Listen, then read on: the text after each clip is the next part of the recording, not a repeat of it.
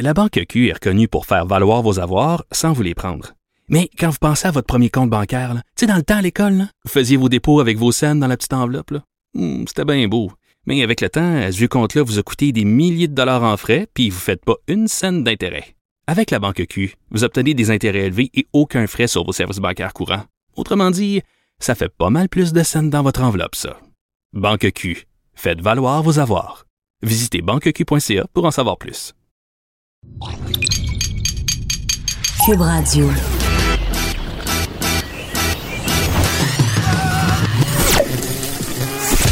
Pour elle, il n'y a jamais de mauvaise question. De 13 à 15. Les effrontés. Avec Geneviève Peterson.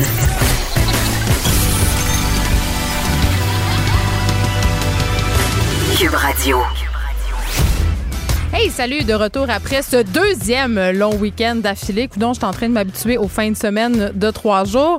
J'en ai profité euh, pour sortir euh, en dehors de Montréal. Évidemment, je suis allée dans un chalet euh, festoyer. Est-ce que j'ai fêté la fête du Canada? Hum, la réponse, c'est quand même assez non. mais quand même, c'était une belle occasion de se réunir entre amis et de décrocher. D'ailleurs, je n'avais pas amené mon téléphone intelligent. Je l'ai laissé dans le chalet et je l'ai mis en mode avion et j'ai ressenti un grand sentiment de manque, ce qui témoigne de mon problème euh, de dépendance au téléphone, à la technologie et à Internet en particulier.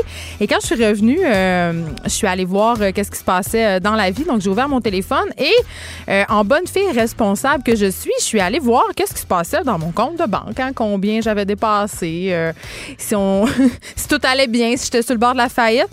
Et quelle ne fut pas ma surprise de constater, et oui, tout le monde, que j'avais reçu la fameuse lettre de Desjardins, celle qui nous avertit que nos données euh, personnelles ont été, euh, en fait, euh, ont fui hein, sur Internet. On ne sait pas qu'elles circulent désormais abondamment dans le dark web. Et ça m'a surpris parce que je m'étais, je m'étais cru à l'abri. évidemment, ces lettres-là ont été envoyées le 20 juin, donc rendu au 2 juillet, au 1er juillet, je me disais, bon, mais je suis sauvée, je fais pas partie des 2,6 millions de membres de la des Jardins euh, qui ont été hackés euh, par cette personne peu recommandable qui a laissé liquer l'info. Mais euh, j'ai fait quelques recherches et j'ai appris que vendredi encore, Desjardins envoyait des avis. Donc, je faisais partie de cette vague d'avis-là et là, je devrais me soumettre aux 12 travaux d'Astérix parce que là, quand on reçoit cette lettre-là, vous le savez, là, on reçoit une lettre papier quelques temps après avec un code parce que Desjardins offre à ses membres une surveillance de leur dossier de crédit pour une période de 5 ans. Et là, on apprenait euh, dans la presse euh, que ça prend environ trois heures d'attente téléphonique pour avoir accès à un agent d'Equifax qui parle français, hein? Euh, parce qu'on sait tous qu'Equifax est un service anglophone, donc ils ont peu d'agents francophones. J'espère qu'ils engagent, mais avec la pénurie de main-d'œuvre qu'on connaît actuellement, ils vont avoir un petit peu de misère, selon moi. Donc voilà, trois heures d'attente. Et bon, je, voyais ça aller, je me suis dit, bon, ben, c'est correct, je vais m'inscrire en ligne. Mais non, ça marche pas plus parce que le site web connaît des ratés et qu'en plus, euh, plusieurs personnes ont témoigné en disant que euh, si tu réussissais à te connecter sur le site, même si tu faisais euh, les démarches d'identification parce qu'il faut fournir certaines pièces, certaines données, tu finissais presque dans la majorité des cas par devoir appeler Equifax quand même et envoyer les documents papier. Donc, ça va prendre un temps énorme. Et honnêtement, je me demande si euh, Equifax va être capable de euh, répondre à cette demande-là parce qu'on se rappelle qu'on a jusqu'au 31 octobre hein, pour euh, compléter cette démarche-là et on sait par ailleurs que Desjardins est en communication en ce moment avec TransUnion, l'autre compagnie qui check le score de crédit et qui peut faire du monitoring de notre dossier pour voir si on se fait pas voler son identité pour avoir le même service qu'avec Equifax. Donc, je vais, je vais vous raconter ma saga. J'ai pas encore appelé chez Equifax, je vous avouerai ça. Là. je sais pas quand est-ce que je vais avoir trois heures à perdre de ma vie pour le faire, mais je vais vous tenir au courant. Je vais vous dire comment ça se passe. Et d'ailleurs, il y aura un gros dossier dans le Journal de Montréal demain euh, sur cette affaire-là, sur l'affaire des jardins. Donc, vous irez voir ça. On se parle d'un autre. Euh, on se parle de censure. C'est un sujet euh, qui m'est cher. On parle beaucoup de Facebook et on a reçu cette année à l'émission une auteure qui s'appelle Myriam Daguzin-Bernier. Elle est en ligne. Bonjour, Myriam. Allô, Geneviève. Euh, Myriam qui signait un dictionnaire sur la sexualité qui s'appelle Tout nu, qui est publié aux éditions euh, Cardinal, pardon, un, dictionnaire que j'ai adoré, euh, qui s'adresse aux jeunes, que j'ai offert à ma fille de 12 ans. Et sérieusement, Myriam, ce, ton dictionnaire circule parmi tous ses amis, OK? Ah, non, non mais sans, blague, avant qu'on se parle du truc dont je veux te parler, je veux vraiment dire aux gens, si vous cherchez un livre intelligent, le fun, qui, qui est vraiment d'actualité pour parler de sexualité avec vos ados, c'est vraiment, vraiment celui-là. Garochez-vous. Puis moi, je l'ai lu, puis j'ai eu du plaisir. Et j'ai 37 ans, une vie sexuelle pas mal active, et j'ai appris des choses. J'ai appris des choses. Ah, ben, c'est génial. Donc, bravo. journée.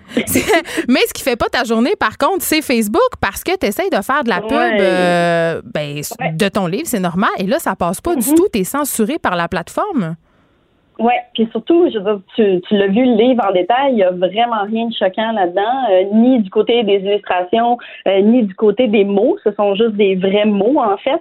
Fait que là, j'ai essayé euh, hier ou avant-hier de mettre de l'avant un concours pour faire tirer un de mes livres de l'avant. Ça a été refusé par Facebook qui disait que c'était du contenu offensant et explicite. Puis encore aujourd'hui, j'ai essayé de faire de mettre de l'avant une infolette que j'envoie chaque samedi et c'est avec une image euh, bien drame. Là. si on voit sur mon profil, c'est un genre de fond jaune avec une lettre rose dessus, puis c'est juste marqué samedi sexo, une infolettre sexo féministe. Puis ça aussi, puis même après une demande d'examen, ça a été refusé, vraiment catégorique. C'est du langage vulgaire qui peut être offensant pour les gens.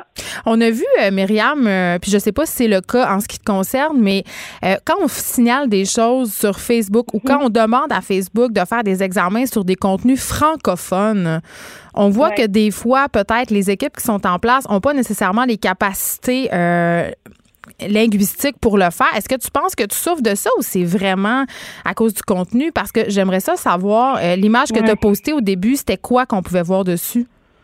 C'était la couverture du livre. Euh, tu l'as sur ma page La tête dans le cul. la couverture, c'était quatre images dans un montage couverture du livre, un tableau des euh, méthodes contraceptives qu'on voyait, donc vraiment juste l'écriture. Euh, il y avait à quelque part le mot vagin, en gros. Il y a peut-être ça qui n'a pas passé, avec un personnage qui, qui, regarde avec un miroir devant son sexe. Euh, mais tu sais, ça reste des illustrations très ludiques qui, quand tu regardes d'un œil, un petit coup d'œil rapide, tu ne vois même pas nécessairement que ça a une connotation sexuelle. Oui, c'est pas très graphique. Ben non, pas en tout. En tout cas, selon moi, ça ne l'est pas. Mais en même non, c'est pas graphique. En même temps, comment ça se peut qu'on censure ces images-là qui sont, tu l'as dit, ludiques, qui sont euh, évocatrices plus que suggestives, mhm.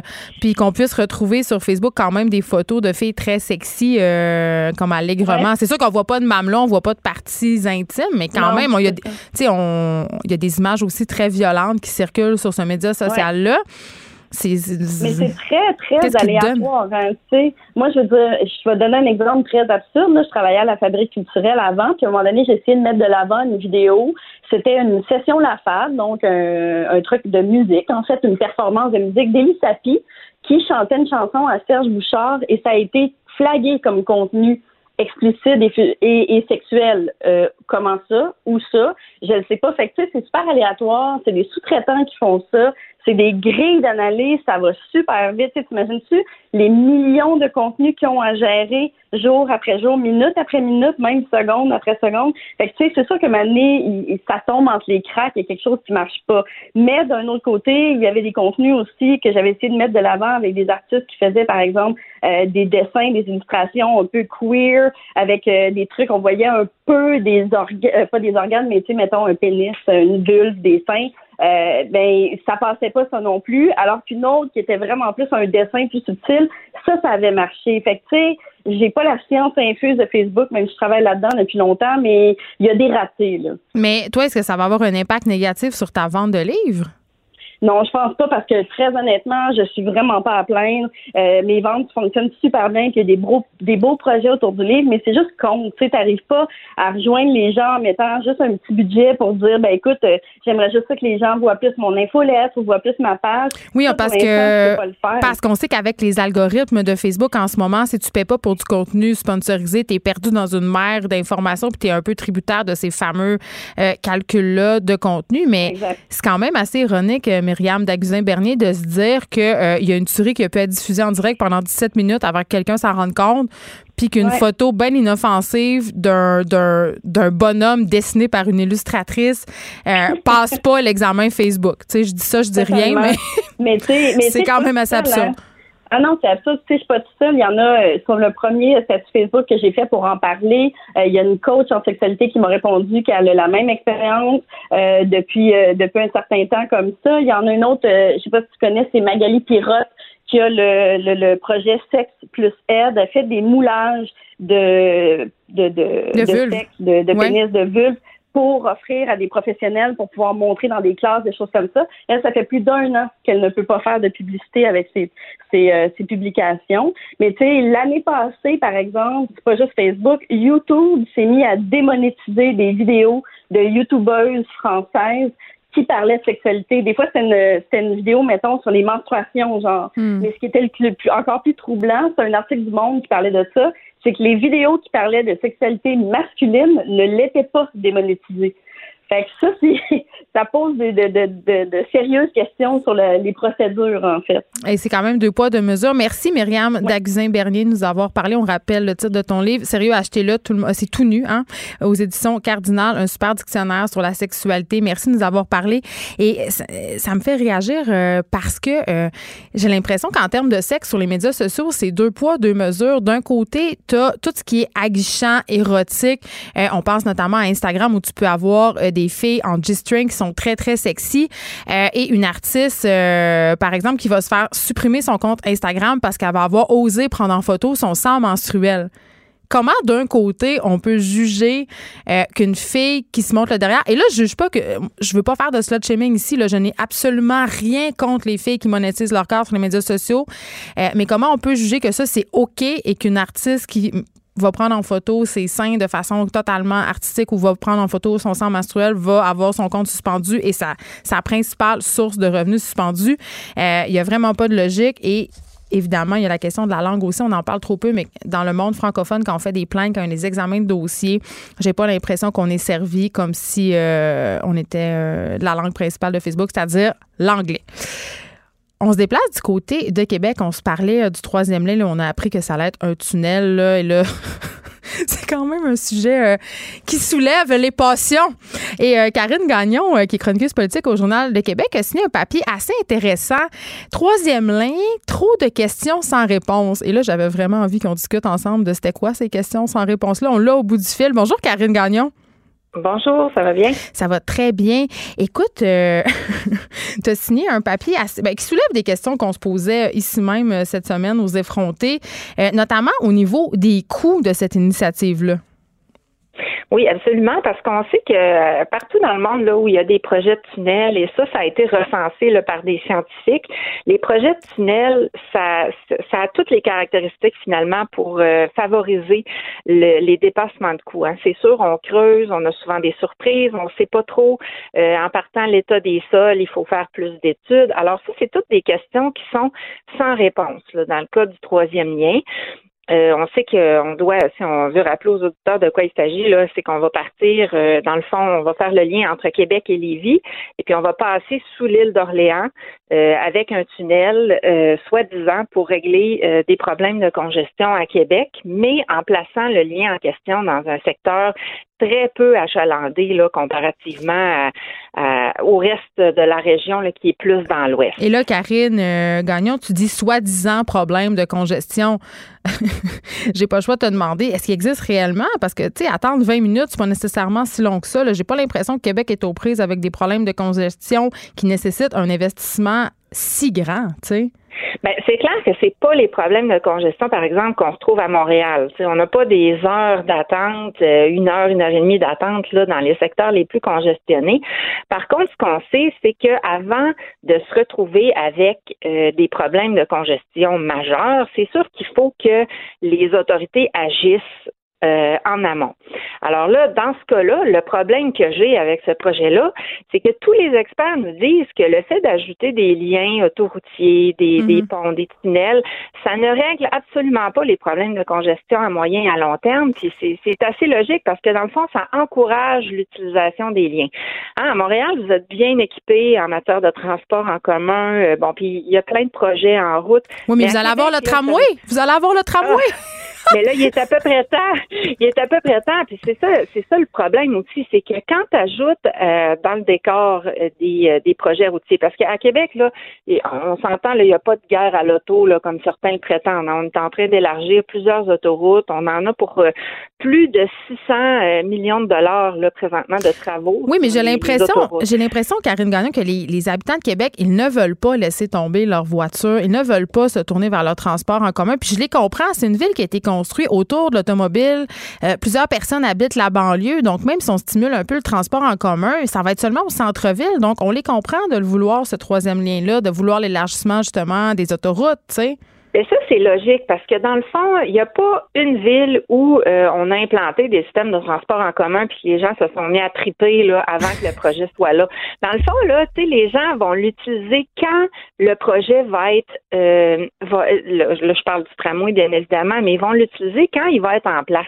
Quand ils vont voir que ça va leur permettre de sauver du temps, qu'ils vont gagner en qualité de vie, c'est à ce moment-là que les gens vont se l'approprier. Donc, c'est aux politiciens à être assez à se tenir debout finalement, puis à vanter les mérites de genre de projets structurants comme ça qui permettent donc de faire du développement autour. Et puis ça, c'est pas des caractéristiques euh, qu'on retrouve avec euh, avec un, par exemple, un troisième lien. Et puis, euh, ben là, on essaie d'ailleurs de de dire bon gouvernement là pour tenter de justifier le projet ouais mais on va on va mettre un, un, système de transport en commun qui va passer sur le troisième lien sauf que la caractéristique première pour avoir un succès avec un, système de transport en commun c'est de passer par les secteurs achalandés.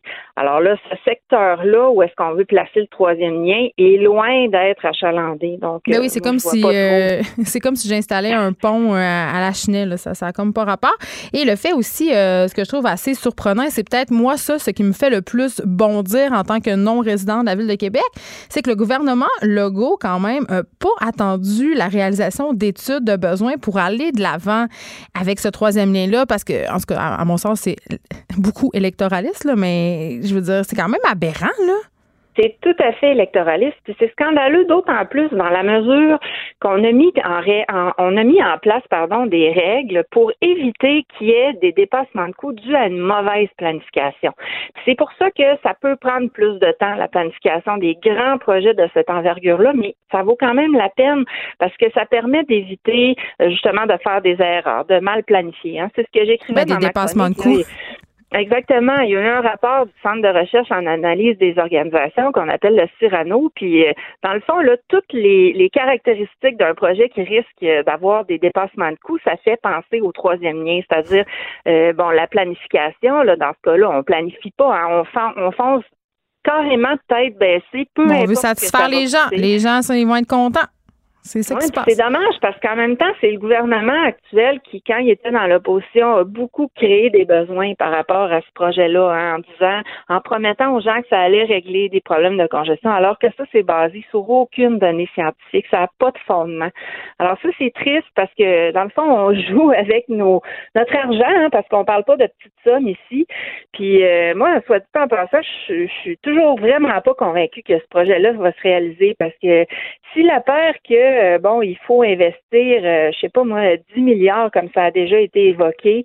Euh, est-ce qu'on va toujours être en mesure, là, au gouvernement, de justifier ça par rapport à tous les citoyens du Québec, tous les besoins qu'on a, hein? on le voit avec notre dossier route en déroute, les 16 milliards de dollars là, dont on va avoir besoin au cours des prochaines années, juste pour entretenir nos routes.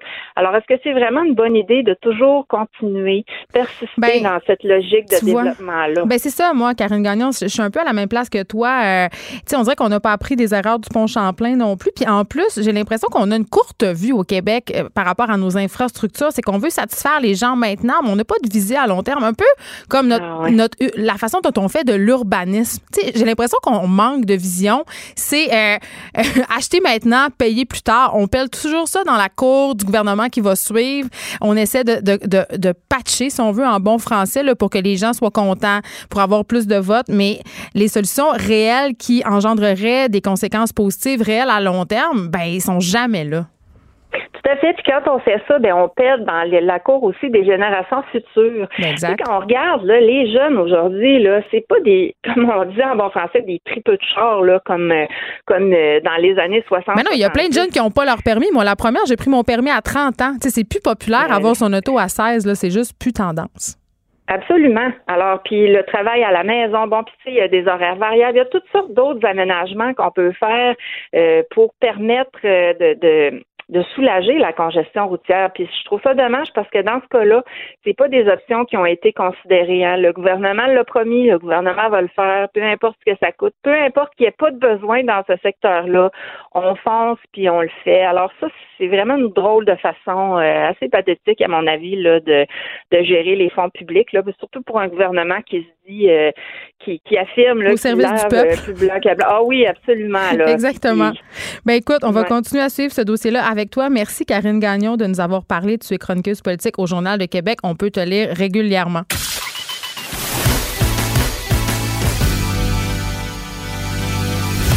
Elle a du mordant et aucun règlement municipal ne l'interdit. Geneviève anime les effrontés. Cube Radio. Vous savez, un sujet qui me tient particulièrement à cœur, c'est euh, la santé des jeunes, notamment en ce qui est question du poids. Et euh, je commence tout de suite avec une statistique. Euh, je la connaissais pas celle-là et je suis vraiment découragée. 59% des adultes canadiens ont un surpoids et 30% des jeunes de 5 à 17 ans ont aussi un surpoids.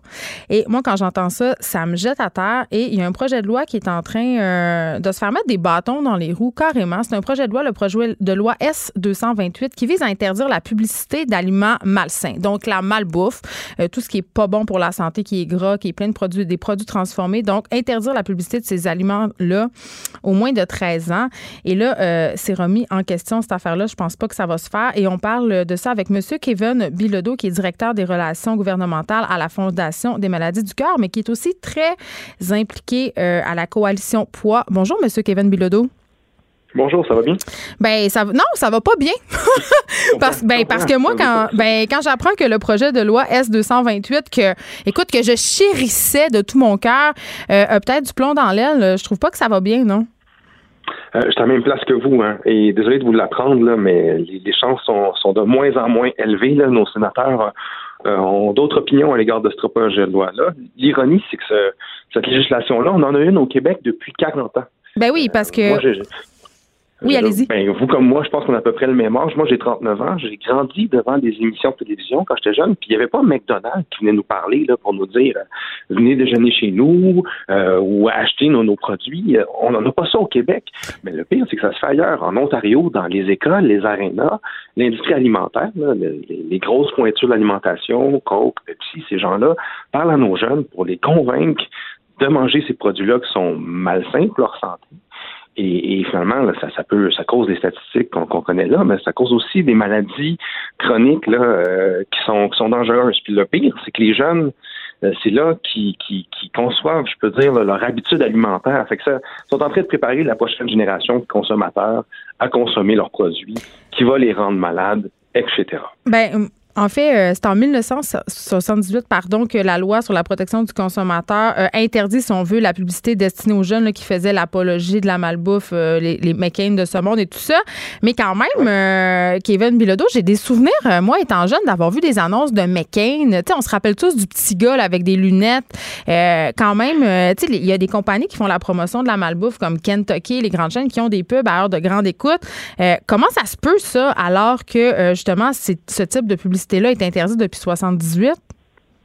Euh, la manière qui fonctionne, en fait, les paramètres qui ont été établis au Québec, c'est qu'on a établi les, les heures d'écoute jeunesse qui sont souvent, on va dire, au retour de l'école, le matin, Après les samedis matin. on, a essayé de, on a essayé de diminuer euh, justement la publicité qui est faite aux enfants.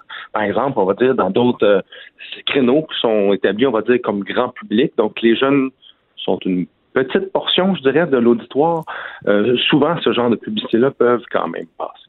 Mais oui, il passe et il passe très bien parce que, écoute, les jeunes n'écoutent pas juste la télé à 7 h le matin puis à 6 h le soir. Et je sais pas euh, si vous avez remarqué, euh, mais souvent, euh, je vais prendre l'exemple de Kentucky parce que c'est celle qui me vient en tête, mais tu as cette image d'une famille, OK, qui mange autour d'une table avec un baril de Kentucky. Et là, Kentucky se, se donne bonne conscience en ajoutant une salade, tu sais, ou des légumes, comme si ça annulait la barquette. J'ai l'impression que les, les, compagnies qui font du lobbying alimentaire, parce que ce sont véritablement des lobbies, Kevin Bilodeau, on va pas se voiler la face, là, mais ils déploient tout ce qu'ils ont en leur pouvoir pour nous faire passer euh, leur malbouffe, euh, malgré tout ce qu'on sait maintenant. Là. Euh, c'est désolant. C'est désolant parce que c'est prouvé par les recherches qu'on a faites que 90% des publicités là, ou des aliments qui sont, qui sont marketés, c'est des aliments sont mauvais pour la santé. 90 sont mauvais pour la santé. les lobbyistes aussi, là, ces, entreprises-là, ont les moyens euh, financiers parce que ce qu'ils défendent, c'est des intérêts économiques, pas comme nous, la santé de la population, mais beaucoup plus la santé de, leur industrie. Ben, ils, ont, ils ont payé des armées. on a 80 lobbyistes qui ont été actifs dans les derniers mois, qui ont multiplié des rencontres, 250 rencontres.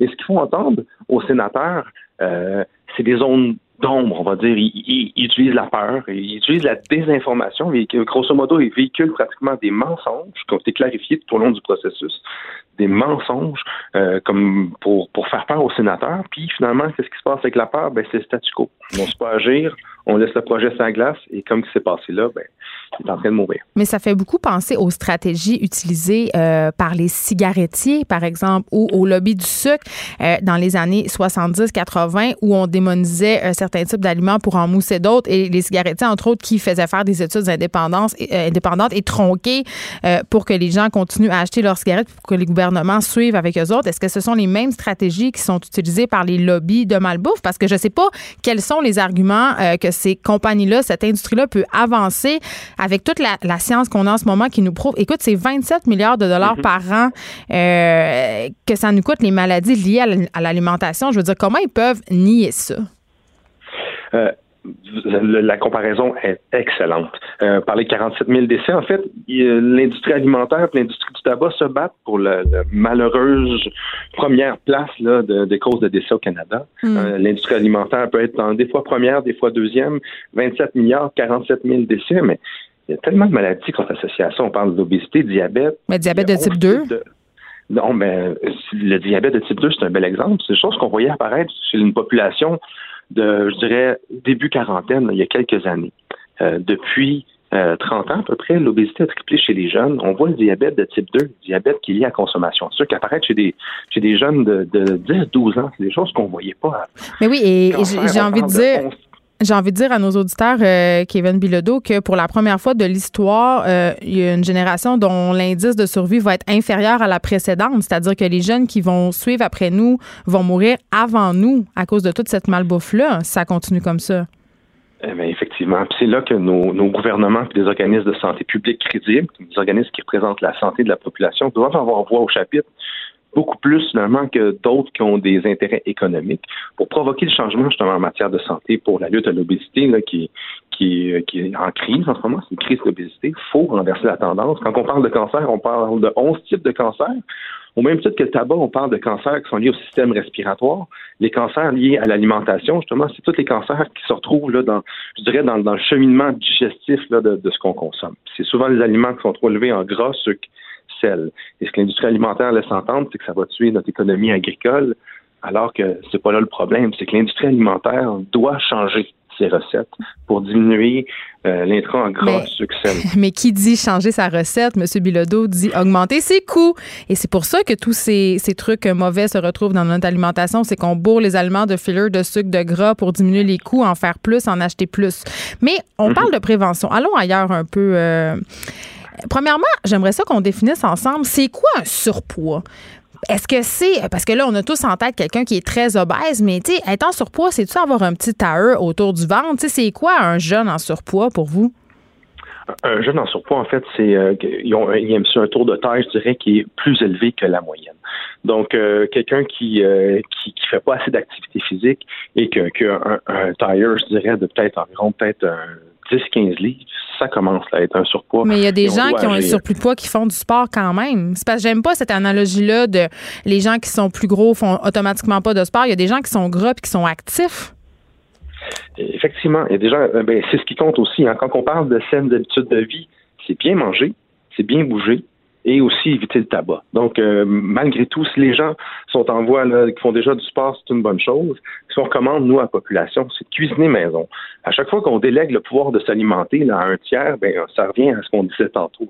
Ils ont des intérêts qui sont économiques de transformer la recette et ben, là, ça peut causer problème. Ben, c'est ça que j'aime pas avec le truc de coalition poids. Euh, j'aime beaucoup ce que vous faites, mais j'aime pas l'emphase sur le poids parce qu'on en parle beaucoup.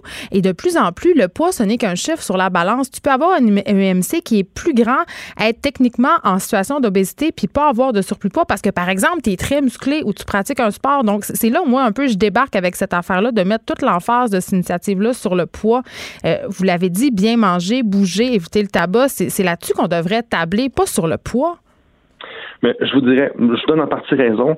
Par exemple, si euh, on, se nourrit mal et on fait pas beaucoup d'activités physiques, ça, ça va pas bien. Ça, c'est sûr. Justement, c'est le surplus Le plus apparent, c'est le poids.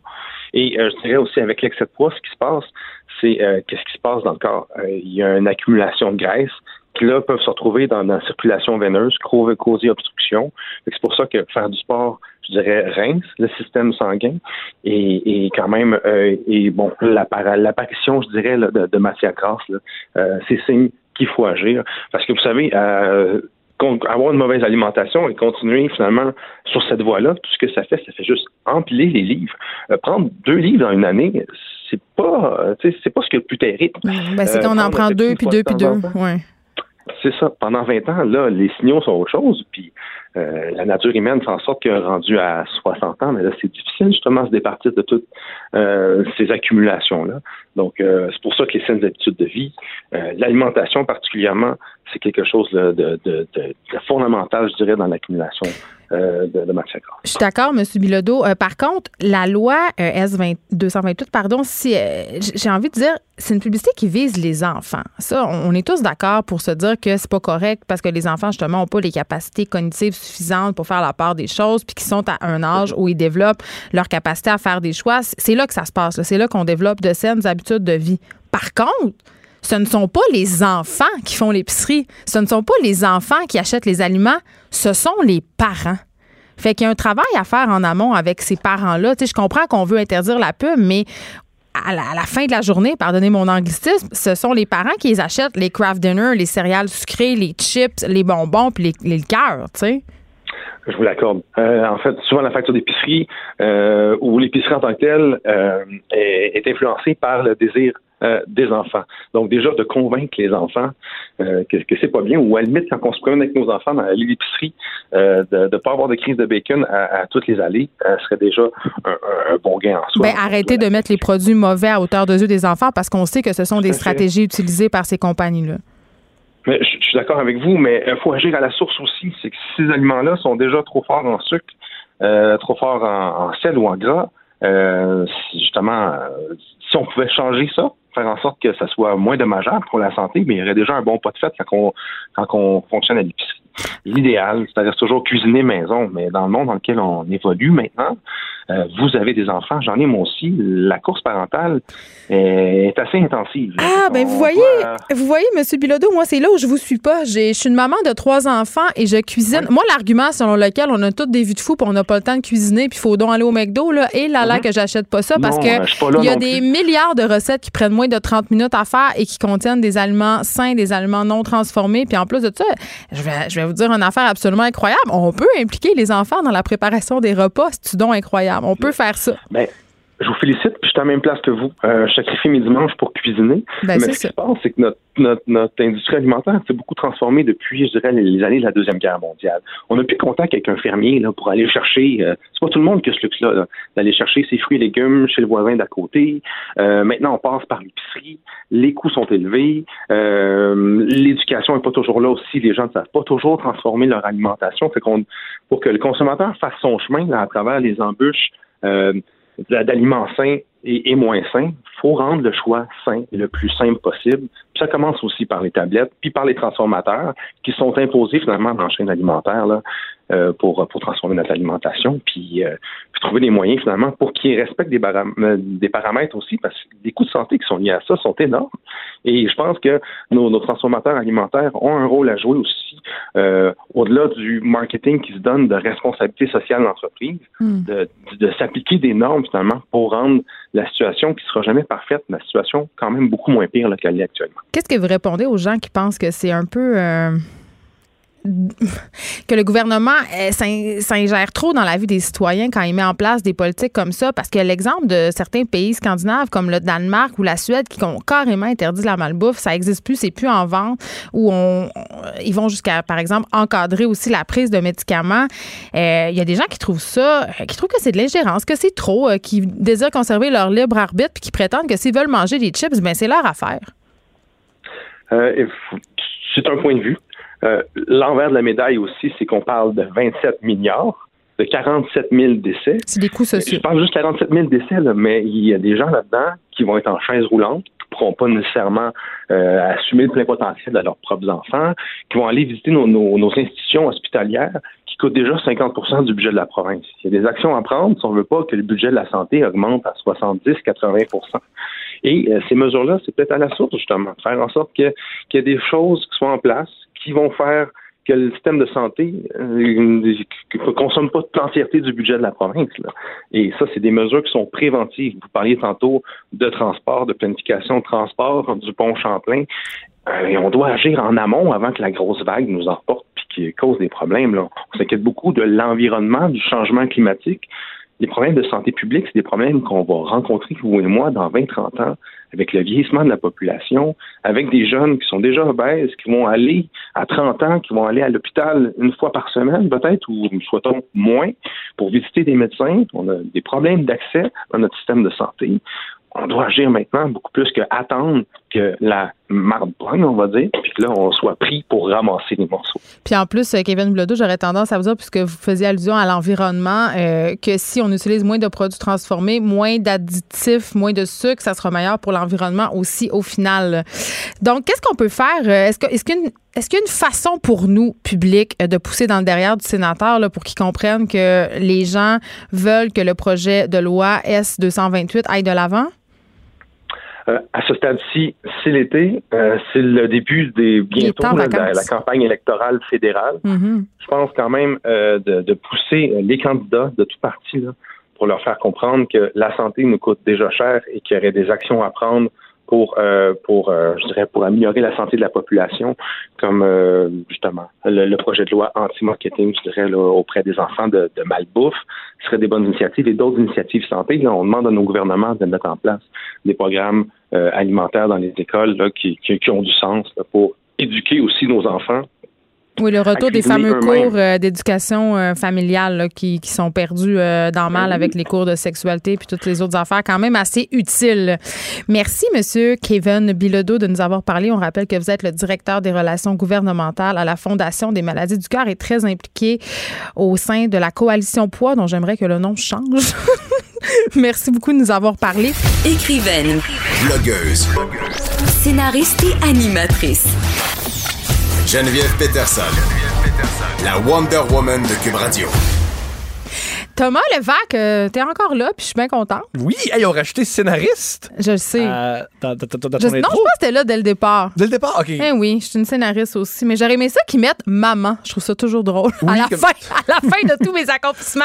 Mais surtout, oui. Euh, ils n'ont pas mis auteur non plus. Il manque plein d'affaires. Ils ont, ils ont pas mis. les il manque.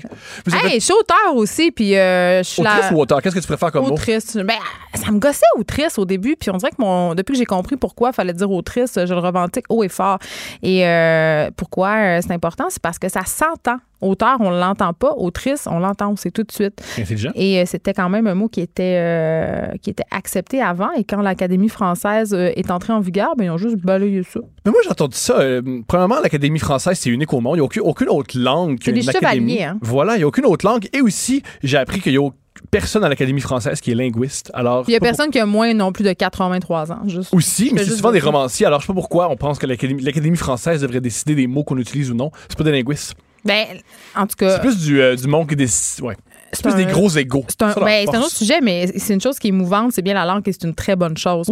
la langue, c'est pas quelque chose qui devrait être figé, à mon sens. ça devrait être comme les citoyens qui la composent, c'est-à-dire métissé, en changement. Donc, euh, mon ouais, opinion surprise, surprise, les gens euh, du Sénégal, de France, mais du, je m'en ai jamais de la parlé. Belgique et du Québec parlent différemment. Ben, écoute, je raconte encore cette anecdote. J'étais allée au festival américain en France, qui est un festival qui se tient en banlieue de Paris, euh, à Vincennes, en fait. Et euh, on m'avait posé la question est-ce que ça te dérange que les romans québécois ils soient pas compréhensibles pour les Français? Puis j'avais fait hey, je m'en calisse, ils sont pas écrits en français, ils sont écrits en québécois. C'est pas la même langue. C'est vrai. Ah, on règle des affaires. Ouais, c'est réglé. Moi, c'est moi, c'est ça que je pense. Puis vous, vous- Quand tu, quand tu dis je m'en calisse, ils n'ont pas compris. c'était voulu. C'est ça l'ennui. C'est ça, c'était- c'était mon petit jeu de mots. Hey, tu suis, tu suis. Et, et on a parlé de, de malbouffe avant, euh, avant la pause. Et le sujet de ta chronique d'aujourd'hui, ce sont les plaisirs coupables. Et Mhm. J'avais envie de t'entendre euh, sur ton rapport à la bouffe parce que on- on a plein de données maintenant, d'études. Il y a vraiment beaucoup de, de choses qui sortent à chaque crème à chaque jour là, pour nous dire tel aliment est démoniaque, tel autre. Puis ça, ça nous a fait euh, développer, en tout cas, à mon sens, moi personnellement, un rapport très bipolaire, psychotronique à la nourriture. Tu sais, Il y a des aliments qu'on démonise. Puis, tu sais, moi, je- euh, puis les gens qui me suivent sur Instagram le savent, c'est un running gag. là. J'aime dire que je mange tout le temps des chips. Puis c'est un peu vrai. Je mange tout le temps des chips, sauf qu'à chaque fois que j'en mange, je me sens mal. Tu te sens mal. C'est un plaisir coupable. mais tu te sens mal physiquement ou tu te sens mal, oh mon Dieu, j'ai mangé des lays? Ah, je me sens mal, oh mon Dieu, je vais avoir le cul à la tête du Brésil. C'est plus Mais ça. c'est très populaire, ça. Si, Le cul tu, à la tête en du Brésil. si tu veux avoir plus d'abonnés Instagram, c'est une bonne chose que tu as le, le cul à la tête du Brésil. Mais j'ai entendu dire qu'on pouvait aussi prendre son gras de taille et se le réinjecter dans les fesses. Mais ça fait mal, puis ça coûte de l'argent. Ça C'est beaucoup Mais plus agréable de manger aussi, des ça chips. coûte de l'argent. Je sais pas. En tout cas, moi et ma recherchiste Marie-Pierre Caillé, on a une passion vraiment commune pour les chips. Et à chaque fois qu'on se voit, on en mange vraiment plein. Fait Yeah. qu'on se voit chaque jour. Donc, le- écoute, le PIB de la chips augmente grâce à nous. Mais, mais quand même, toi, Thomas, eh, c'est quoi ton rapport à la malbouffe? J'étais curieuse. J'en mange. Euh, j'ai un rapport. Qu'est-ce que c'est quoi mon rapport à la malbouffe? Mais t'aimes-tu ça? T'es-tu un consommateur de junk? Tu manges-tu des burgers? Ben, tu comme- te sens-tu mal après? Comme tout dans la vie, moi j'ai toujours des phases. Soit je mange extrêmement propre. Oh, let's go, on mange du saumon, on lèche du riz. Ou sinon, du je riz, c'est pas si bon que ça, là. Il y a pire. Ça, ça, ça, le nourrit, ça, nourrit- ça nourrit toute l'Asie, fait que je pense que c'est pas pire. Euh, sinon, euh, je mange, je lèche du fromage, puis je mange, puis je bois du coke. Mais moi C'est- aussi, je suis ou même. je suis un peu bipolaire de l'alimentation. C'est qu'à un moment donné, on dirait qu'à force de se restreindre puis de contrôler ce qu'on mange pour bien faire, Mhm. parce qu'il y a- il y, a une idée de vertu vraiment poche derrière ça, de garder comment je suis meilleure que tout le monde, Mhm. parce que je mange donc ben du kale avec une salade pas de vinaigrette, avec du tempeh. tu sais. Puis là, mané, t'es plus capable, tu fais Ah, je veux un hot dog. Voilà, J'en veux deux. voilà, voilà, voilà. C'est moi, c'est ça qui se passe. Fait que peut-être si on avait une alimentation moins extrême dans les deux sens, non, parce que j'adore être extrême. Mais moi aussi. Je, je- je- je déteste les, les- la sainteté. Moi, j'étais la fille qui voulait essayer le sandwich à 2000 calories du Kentucky. là. Je le voulais ardemment. là. Ça, ça, ça a l'air douloureux. C'est pas une bonne idée. Je l'ai que- jamais fait en vrai, mais je caressais vraiment ce rêve-là. Puis le, le Super Bowl, c'est mon temps préféré de l'année pour la bouffe. J'aime ça faire l'orgie de bouffe du Super Bowl. J'adore ça. OK. J'aime ça. Je me sens pas coupable. Mais pourquoi tu- ça me fait, moi ça, je veux, je veux parler ça me fait rire les, les- l'expression plaisir coupable parce que c'est toujours pour des choses que je considère anodines. Ça me fait rire quand les gens ils disent ah moi j'ai un plaisir coupable j'aime ça euh, j'aime ça manger du fromage. Regardez la euh, voix. Ou je regarde la voix. Tu sais l'émission que 2 millions de personnes écoutent, je me sens coupable. Mais on veut pas le dire, c'est honteux. Ben la plupart des gens disent qu'ils écoutent la voix. C'est une des Moi, je le pourquoi. cache à mon milieu intellectuel. Ben, D'accord, mais c'est quelque chose que je- c'est quelque chose que je veux me débarrasser. Je trouve que c'est idiot les plaisirs coupables, c'est nono. Et si quelqu'un veut te couper de sa vie parce que quand il est pas là, te regarde la voix, tant mieux, coupe-moi de ta vie. Ça, t'as raison. On juge beaucoup les gens sur euh, leurs habitudes en général. En Et- fait, en fait, non. Euh, Je, je remarque que je connais personne qui juge les autres par rapport à leur goût. Par contre, mais nous, connais- on se juge nous-mêmes. Voilà. ça que tu dis? on juge pas nous-mêmes, on pense que les autres vont nous juger. Mais il y a une phrase que j'ai déjà entendue, j'y crois vraiment. Les gens ont pas le temps de te juger parce qu'ils prennent trop, ils prennent plus de temps à se, à se demander qu'est-ce que eux pensent de toi qu'à avoir je une sais opinion. pas, j'ai plusieurs conversations secrètes sur Messenger où on parle dans le dos des gens qui pourraient prouver le contraire. Pas toi puis moi, là, mais. On parle jamais sur Facebook. Quand je te parle, tu me dis que t'es ça, là. C'est vrai, l'autre Ouais. fois. Ah, t'es pas fin, tu m'as. Ah, l'autre fois, Thomas, il m'a écrit. Il Mais il était quelle heure? Il est 7h10! Hey, c'est pas vrai! Il était genre 10 heures! T'es Le fucking soleil menteur! fait pas coucher! Non, c'est pas vrai. Il m'a envoyé un sujet, Pendant c'était je ses affaires de thérapie. Le soleil était dans non. mes yeux. Non, non, c'était pour me pitcher son sujet de la semaine passée qui était les thérapeutes sur Instagram. Et j'ai ouvert le lien en anglais puis je comprenais rien, j'étais trop seule. Et Thomas m'a répondu 15 minutes plus tard. Non, mais tu peux avoir vu le. mais Thomas, c'est un être vraiment sensible aux autres et je l'apprécie énormément. Il me dit c'est correct si tu me réponds pas. Parce qu'on était le soir. J'ai dit non, non, je te réponds pas, pas, je suis juste saoule. Mais c'est pas très tard. Non. Vraiment pas. Vraiment, Peut-être que je suis quelque chose. C'est tes enfants étaient pas couchés. Mais ça, ça se peut. Ah, une grande, on change de sujet. Comment c'est euh, élever ses enfants sous? Saoul! Ouais, comment c'est avoir des enfants puis t'es sous? Hey, va pas là, attention! Ben, encore une fois, je vais citer Marie-Pierre Caillé qui pourrait en témoigner quand elle vient souper chez nous. Ça se passe habituellement comme suit. Je dis, Alice, va au dépanneur, prends ma carte de guichet, achète autant de bonbons et de chips que tu veux et allez écouter un film en bas. Wow. Alice sait que c'est le nom de code pour Maman veut souper avec ses amis en paix. C'est pas mal ça. C'est pas mal ça qui se Tu donnes passe. la malbouffe à tes enfants pour être Ben, seul. je- exactement. Et là là. hein. Ça, comme, comme ça, selon moi. Hey, je pense que la promo de mon show de radio, ça pourrait être Elle a des paradoxes. plaisir- Pour moi, selon moi, ça, c'est un plaisir coupable. Ben- Se saouler puis envoyer ses enfants C'est-à-dire, manger des cochonneries, c'est beaucoup plus coupable que Ah ouais, j'aime vraiment, vraiment ça, Céline Dion. Mais Céline Dion, il y a Mais rien. les gens, les gens, ils pensent souvent que je m'alimente super bien parce que je fais beaucoup de sport et tout, mais il y en a de la malbouffe chez nous. Puis je, puis je trouve pas ça mal de justement donner des bonbons à mes enfants ou de dire allô dépanneur. Puis, Mais t'es saoul quand puis tu me voient. Non, ben, non, mais même à jeun.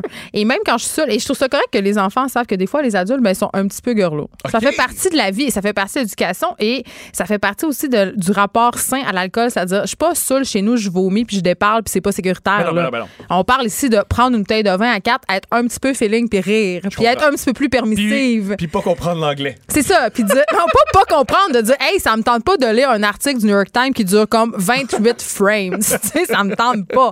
Je veux écouter des vieilles chansons des bébés puis rire avec mes amis. C'est Oui, plus ça, ça. Ça, j'ai le droit. Mais, mais ceci dit, euh, j'ai pas de, j'ai pas, de- je me sens pas mal de donner de la malbouffe à mes enfants une fois de temps en temps parce que je sais justement que c'est exceptionnel. C'est ça ta question. Sans oublier que ça me fait, euh, les enfants, normalement, si- s'ils courent partout, ils peuvent la brûler, la malbouffe. Là. Mais moi, c'est ça que j'essaie d'expliquer euh, à tout le monde. Parce que je, je suis l'évangile, tu comprends? Mhm. Non, mais c'est que si tu fais, si tu bouges, tu peux manger ce que tu veux. C'est sûr que si tu manges un baril fait, d'ailes de poulet du Mais ça, Kentucky. j'y crois pas parce que moi, qui tu crois pas? Ben, je crois. je- C'est plus une croyance qu'une qu'une- qu'un truc que j'ai prouvé. Mais si j'observe moi, si je m'observe, si je m'observe moi, quand je mange bien, je peux faire du sport. Quand je mange mal, je peux pas faire du sport parce que j'ai pas l'énergie pour. Ben, j'ai mal c'est au ça. ventre. Alors c'est faux quand, quand on dit tu peux manger n'importe quoi tant que le brûle. Mais pas n'importe quoi. C'est-à-dire, on peut se permettre de manger tout en petite quantité en étant raisonnable. C'est-à-dire que, on l'a dit tantôt, Par Thomas, contre, là, la- la- on l'a dit quand on se prive, qu'est-ce qui se passe après? Par ce deux mains dans le bar à pain, Ce hein? que j'ai observé, c'est que, mettons, moi, jamais, ça m'est jamais arrivé de manger quatre casseaux de fraises. Ça m'est jamais arrivé d'être chez nous pour faire là, là j'ai envie de manger des fraises. Mais moi, si j'ai envie de manger un sac de Doritos au complet le plus gros. Mais c'est ça. Mais c'est pourquoi? Parce que c'est. C'est parce que nos papilles gustatives, ils capotent sur le sel puis sur le sucre. Ils Voilà. capotent. Les animaux aussi. Les animaux qui mangent. Mais des- vu un orignal licher un bloc de sel? Il liche un a- mais aussi les, les animaux qui fouillent dans nos poubelles, ensuite, ils, ils sont vraiment accros à la nourriture.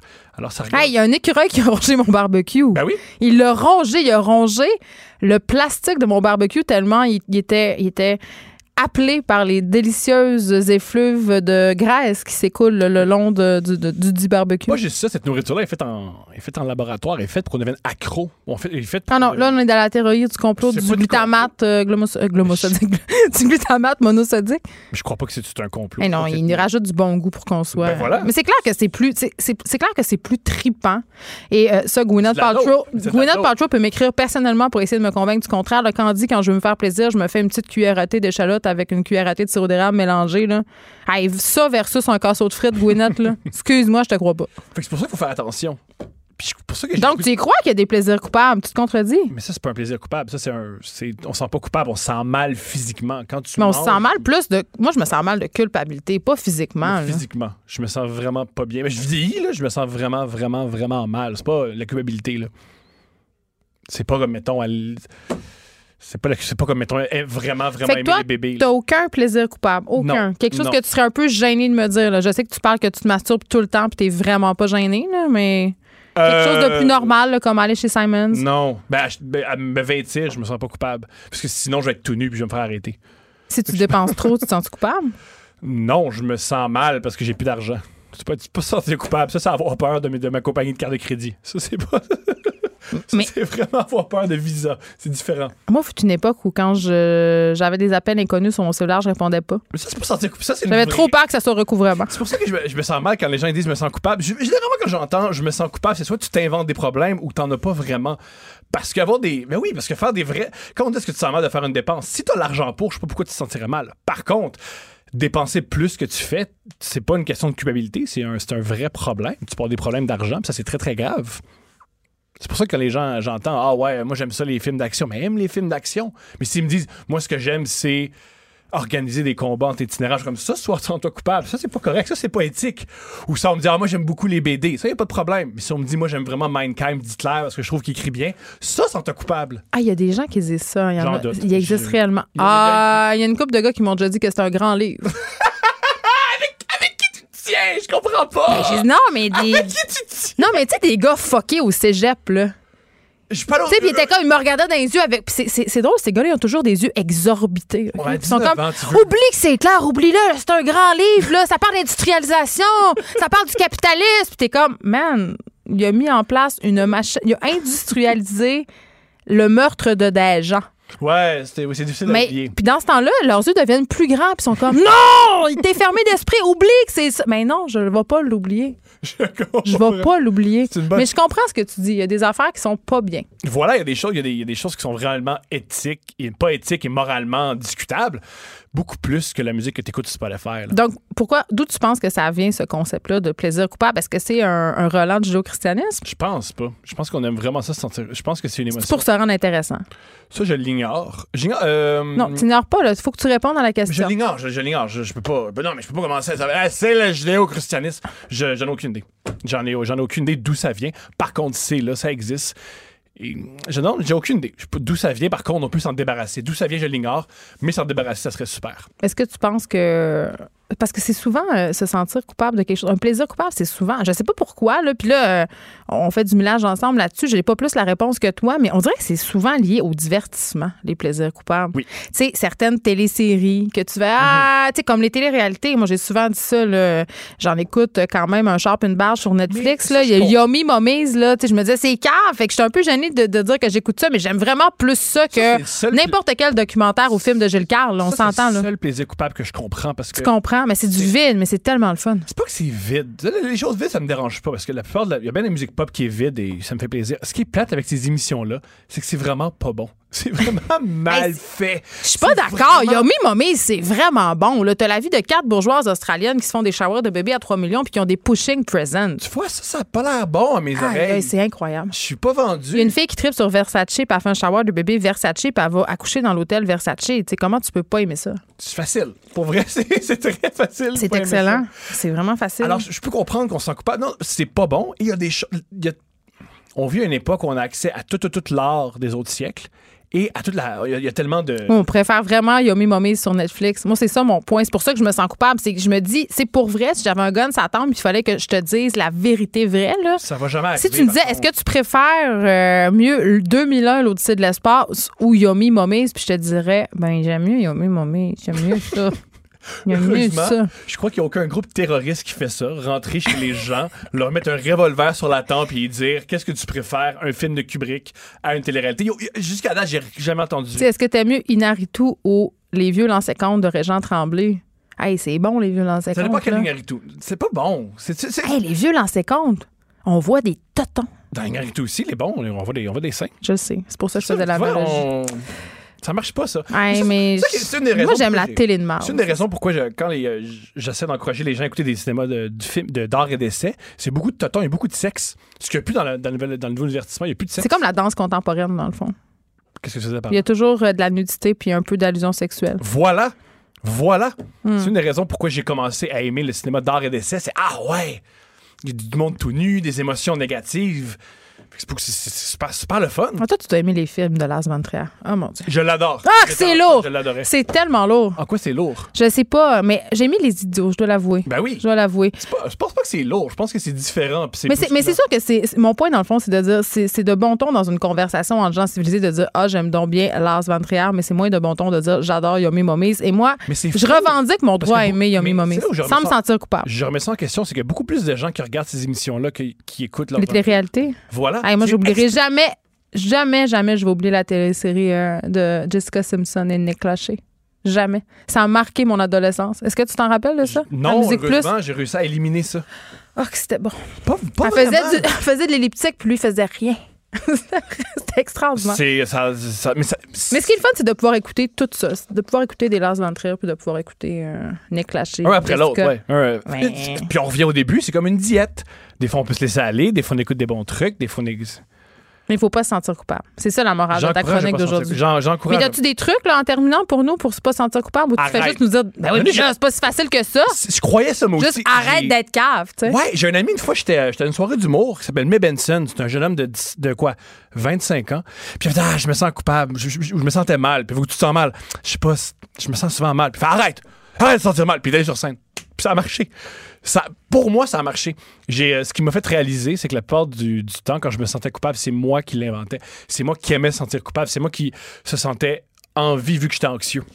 Fait que dans le fond, ce que tu nous dis, Thomas Levac, c'est que la clé du succès, c'est d'arrêter de s'auto-juger parce que ça vient souvent est-ce que c'est dans ton cas? Je pense que tu l'as pas dit quatre fois. Mais je, préfère, parce que c'est pas tout le monde qui, qui, est pareil, mais dans mon cas, souvent, c'est. Mais on est là pour dire aux gens quoi penser, toi. Non, non, non, non, non, non, je veux pas, je veux pas. Il veut tellement pas aller là. je veux pas, je veux vraiment pas être ce gars-là. Vous le savez pas, mais Thomas part une secte. Oui, vous pouvez, dans les euh, pouvez lui écrire, Tom Levac. Qu'est-ce qui est génial des sectes? non. Mais c'est qu'il y a beaucoup de sexe et de nudité. Tôt ou tard, il faut donner de l'argent aux gars de la secte puis ils couchent avec vos épouses. C'est toutes les sexes. C'est vrai que c'est ça, hein? C'est comme leur modus operandi. Tout temps, il rentre. C'est sexe, ton puis habituellement meurtre. OK, il faut que je raconte ça. J'ai un ami qui euh, faisait beaucoup, beaucoup de. Lui, il travaillait dans des cuisines, puis son un ami qui faisait beaucoup, beaucoup de cocaïne et beaucoup d'argent. Et il, était accro au, sexe. Et une fois, il est rentré dans les Raéliens. Il a dit ça à ses une collègues. fois? Ouais, il est rentré dans les Raéliens. il dit Hey, il dit, hey les gars, c'est malade. Je suis rentré dans une, dans une place fucking cool, ça s'appelle les Raéliens. On fait l'amour d'un champ. Là, tous ses amis ont fait Ouais, ça, c'est une sexe, c'est hyper dangereux. non, non, non, c'est pas dangereux, c'est genre, on fausse malade. OK. Deux semaines plus tard, il est arrivé, il dit Sorti, il voulait de l'argent. Puis moi, je paye pas pour du sexe. Puis il est sorti des Raéliens parce que pour lui, c'était contre son code moral de payer pour du sexe. Eh ben. Et lui, c'était le patron de euh, Stéphane Larue. L'auteur. L'auteur du plongeur. Donc euh, là, tu viens quand même assez aisément de l'identifier. on peut faire une recherche. On peut faire une recherche. Merci, Thomas Levac. Comme d'habitude, c'est toujours euh, très divertissant. Et la morale de ta chronique, on le rappelle, c'est arrêter de vous sentir coupable. Juste arrêter. De rentrer dans une secte, juste, puis partez juste avant qu'il vous demande l'argent. Excellent. Un petit deux semaines, je les réalise tout le monde. De 13 à 15. Les effrontés. Deux heures où on relâche nos bonnes manières. Après tout, on est en vacances. Cube Radio. C'est les 60 ans euh, de Barbie cette année et j'ai souvent euh, parlé de, Barbie en mal, je dois le dire, parce que, euh, évidemment, comme beaucoup de mamans et de papas, je suis assez préoccupée par l'image que cette poupée-là, l'influence que le corps de Barbie a sur la perception que mes filles auront de leur propre corps plus tard. Mais là, mais là, mais là, mais là, depuis quelques années, je pense que Mattel a entendu, Mattel qui est le fabricant de Barbie, Mattel a entendu euh, les doléances des consommateurs, a entendu euh, qu'on voulait avoir des Barbies plus représentatives, euh, des Barbies aussi qui exerçaient des métiers plus j'allais dire prestigieux, c'est peut-être pas un bon mot, mais on était un peu tanné de la Barbie mannequin, de la Barbie chanteuse. Et là, on a vu poindre sur le marché des Barbie médecins, des Barbie aventurières, tu sais, des métiers qui ont du chien, là, qui sont pas juste des, des métiers de petites filles princesses vulnérables. Et aussi, on a vu arriver des Barbies euh, qui sont plus grasses, des Barbies euh, qui ont des handicaps. Et là, euh, on a une nouvelle Barbie qui est sur le marché. C'est une Barbie en fauteuil roulant. Et pour en parler, j'avais envie de parler à une maman, une maman que je connais très bien pour l'avoir interviewée à quelques reprises. Solène Démétré, bonjour. Bonjour Geneviève. Tu vas bien? Ben, ça va très bien, toi? Très bien. Écoute, euh, pour nos auditeurs euh, qui ne te connaissent pas, euh, tu es paralysée. Tu es donc une maman en fauteuil roulant. Mm-hmm. Et j'ai réalisé un petit mini-documentaire sur toi où on pouvait voir tes filles, entre autres, jouer au Barbie. Effectivement. Et quand euh, on t'a approché pour te parler de, cette Barbie-là, cette Barbie donc qui allait être en fauteuil roulant, qui est inspirée euh, d'une petite fille, hein, d'une ado qui s'appelle Daniela, euh, qui est membre de la Fondation pour l'enfance Starlight Canada. Qu'est-ce que ça T'étais contente, toi, tu voyais ça d'un très bon œil. Ben j'étais contente pour mes enfants parce que elle, euh, quand elle joue au Barbie, bien, euh, elle veut jouer avec un fauteuil roulant, donc elle s'en construisait un euh, en Lego, genre là, tu sais, ou avec des des des genres de petits buggy là. il n'y avait pas de vraie représentation d'un vrai fauteuil roulant, et là, elles vont pouvoir le faire. Elles ne le savent pas encore, mais elles vont en avoir deux, tu sais. Ah, est-ce que parce qu'est-ce qu'elles sont déjà sur le marché ces Barbies là? Ben j'ai vu ça, oui, euh, hier sur internet, j'ai fait une petite recherche parce que j'avais vu ça à Salut Bonjour là, euh, que c'était sorti. Puis euh, ouais, il y en a dans certains magasins. Donc euh, j'ai j'ai appelé mon chum tantôt puis j'y ai donné le, le lien. Là.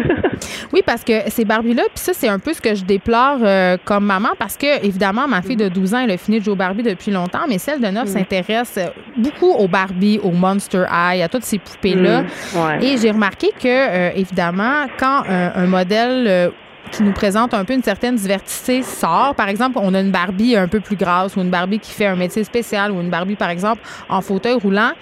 Elles sont vraiment difficiles à trouver. Je, je les trouve pas facilement. Non, c'est pas les premières qui sont sur le bord. C'est un peu comme les boîtes de céréales Fruit Loops. Là, sont toutes à la hauteur des yeux des enfants. Là, on voit que c'est comme euh, c'est l'image que je sais pas la société veut, veut veut partager mais sauf que au final c'est quand même nous qui va euh, aller les chercher puis c'est sûr que c'est difficile à trouver là mais euh, sur internet il y a bien des choses qui se trouvent là maintenant Oui, je sais, sauf que souvent quand elles sont rendues sur internet dans des sites de revente, elles sont plus chères parce que c'est ça qui est arrivé notamment euh, avec les Barbie taille plus développées par Mattel, ils ont été mm-hmm. soldats très très vite. On dirait qu'ils n'en ont pas assez fabriqué, ils ont comme un peu sous-estimé la demande. Moi, je pense que l'intérêt est plus grand qu'on pense. Puis euh, nous, on a eu la chance d'en avoir quelques-unes là, pour mes enfants. Merci aux tantes et aux oncles qui ont pensé à ça euh, comme cadeau. Mes enfants adorent jouer avec une, une variété de Barbie euh, quand même étonnante, là, mais pas étonnante, mais superbe. Puis dans le fond, tu sais, la Barbie qui est sortie en ce moment là, est quand même blonde. Puis elle est quand même la Barbie standard, mais elle est juste dans un fauteuil. OK, fait que c'est une Barbie en fauteuil qui correspond quand même aux standards de beauté, c'est-à-dire cocasse. Ah elle, a même pas de bedaine, là. Puis moi, je suis en fauteuil, puis je suis assise, donc c'est impossible. Sauf que, tu sais, euh, le petit fauteuil, on peut l'utiliser pour n'importe quel. Donc, que ce soit n'importe quelle Barbie assise dedans, c'est juste qu'ils vendent de la blonde avec euh, avec le fauteuil. Ben, je suis contente que tu parles de ça parce que, euh, évidemment, euh, ben, ta tante, Claire, Claire Cook, a écrit un livre euh, basé sur ton histoire qui s'appelle Plonger avec moi, où tu racontes un peu, bon, tu es, devenu paraplégique après un accident de plongeon, si on veut, te plonger dans une piscine, et tu racontes ton rapport au corps. Tu, tu dis, j'étais une fille qui aimait être mince, qui aimait bouger, tout ça, et c'est un peu, c'est difficile pour toi d'accepter ce que fait à ton corps le fauteuil? Ben c'est sûr que mon, mon corps a changé. Effectivement, je dois faire deux fois plus d'efforts parce que le, le, mouvement se fait moins. Puis, tu sais, euh, je, je, je, me suis cassé la cinquième cervicale, donc ça m'a laissé tétraplégique. Tu sais, il y a des muscles qui fonctionnent plus. C'est sûr que mon corps a, différé, mais sauf que au final, euh, mes enfants me voient quand même comme la Barbie blonde assise dans un fauteuil. la perception des enfants est pas la même que nous en tant qu'adultes. Je pense pas que mes enfants me voient euh, difforme, c'est juste moi, je me trouve comme ça. Puis tu parlais de plaisir coupable tantôt, ben il y a bien des petits plaisirs que je me sens bien coupable, mais euh, je suis maman, on voit que la culpabilité a comme monté fois mille, tu sais, mais oui, ça vient avec l'accouchement. Moi, je disais à, la ben blague euh, qu'ils m'ont donné un petit un petit bundle de culpabilité en même temps que mon bébé. Mais Solène Démétri, mais t'aurais aimé ça donc que la Barbie assise dans le fauteuil soit plus réaliste par rapport au corps des personnes qui sont en fauteuil roulant? Parce que j'imagine qu'il y a ben une variété de corps aussi en fauteuil roulant, là. Effectivement, j'aurais aimé ça que le, fauteuil soit vendu tout seul, puis qu'on veuille assurer la Barbie qu'on veut bien dedans. Là, tu sais, mm. soit pas euh, représenté par une, euh, une, un corps en particulier. Sauf que c'est déjà très bien d'avoir un, un fauteuil, puis après ça, on en fait bien de ce qu'on veut avec euh, avec la Barbie qu'il y, a, dedans. Puis il y en a des corps qui sont super beaux, puis qui sont exactement comme ça, puis c'est correct. Là. Mais c'est vrai que ce que tu dis tantôt, sont dures à trouver, celles qui ont un corps différent. C'est pas tout le monde qui a des jambes de, de, de, six pieds. Là, puis, ben, tu sais quand même qu'on avait étudié les proportions de Barbie et que euh, mm-hmm. c'était irréaliste. Ça se pouvait juste pas. C'est impossible. Ben Il n'y a personne qui a ces menstruations-là, même les mannequins suédoises de 6 pieds 4. Ça existe juste pas. Mais mm. je fais un peu de pouce sur... Euh, sont difficiles à trouver. Non seulement sont difficiles à trouver, mais j'ai envie de dire, euh, moi, c'est clair que comme féministe puis comme fille qui, a des troubles de l'image corporelle, comme beaucoup de femmes, tu sais, qui, qui, a ses complexes et tout ça, euh, le mm-hmm. corps de la Barbie m'a toujours dérangé. C'est pour ça que quand Barbie a sorti des modèles plus réalistes, entre guillemets, puis on s'entend que plus réaliste, je vais mettre des guillemets parce que ça, ça reste quand même des de très belles euh, poupées proportionnelles. Mm-hmm. Tu sais, ils feront pas une Barbie avec des bourrelets. C'est juste, elle est plus grosse, tu sais, elle est plus massive. Mais quand même, quand je l'ai amené euh, à, ma fille, j'en ai amené une coupe avec différentes couleurs de peau, mais elle les aimait pas au début. Elle voulait pas jouer avec la Barbie plus grosse, puis elle voulait pas jouer avec, par exemple, la Barbie noire. Elle voulait pas. Même si je lui offrais, tu sais. Fait que je me demande, mhm. tu sais, les petites filles, est-ce que c'est là, moi c'est là que je vois un peu un problème. C'est déjà tellement ancré en elles ces standards de mhm. beauté là que vont-elles vraiment vouloir jouer avec ça, tu sais? Ben oui, mais c'est sûr que le, pas, pas, le mal est déjà fait. Là, je veux dire, ils connaissent déjà la Barbie pour elle, c'est identifier la, la, la, la, grande blonde comme un peu nous aussi. Là, moi, la première image qu'on vient à l'esprit quand on parle de Barbie, c'est Barbie, là, avec les yeux bleus, puis euh, les grands cheveux bouclés, puis c'est elle. Là, mais sauf qu'aujourd'hui, ben il faut faut le faire. Il faut qu'il en fasse plus, puis il faut que ça soit plus accessible. Puis je suis vraiment d'accord avec ça. Là. Moi, j'ai pas eu ce, ce, ce dilemme-là à faire avec les enfants parce que je sais pas, ça c'est comme fait comme ça tout seul, mais sauf que je comprends. Ils ont un exemple à la maison de diversité qui est quand même là chaque jour, qui doit aider grandement dans leur perception des corps. Oui, mais en même temps, pour elle, je suis juste assise. Tu sais, pour elle, je suis pas différente nécessairement. Tu sais, c'est pas euh, c'est pas la même perception que nous on a en tant qu'adultes que nous on connaît beaucoup beaucoup plus de choses. Moi, je suis la seule mère qui vont connaître. Donc, euh, tu sais, c'est c'est pas la même chose. En tout cas, je pense pas. Peut-être que oui. Là, puis euh, je, je, je me fais peut-être des, des œillères, mais sauf que hum, je sais pas.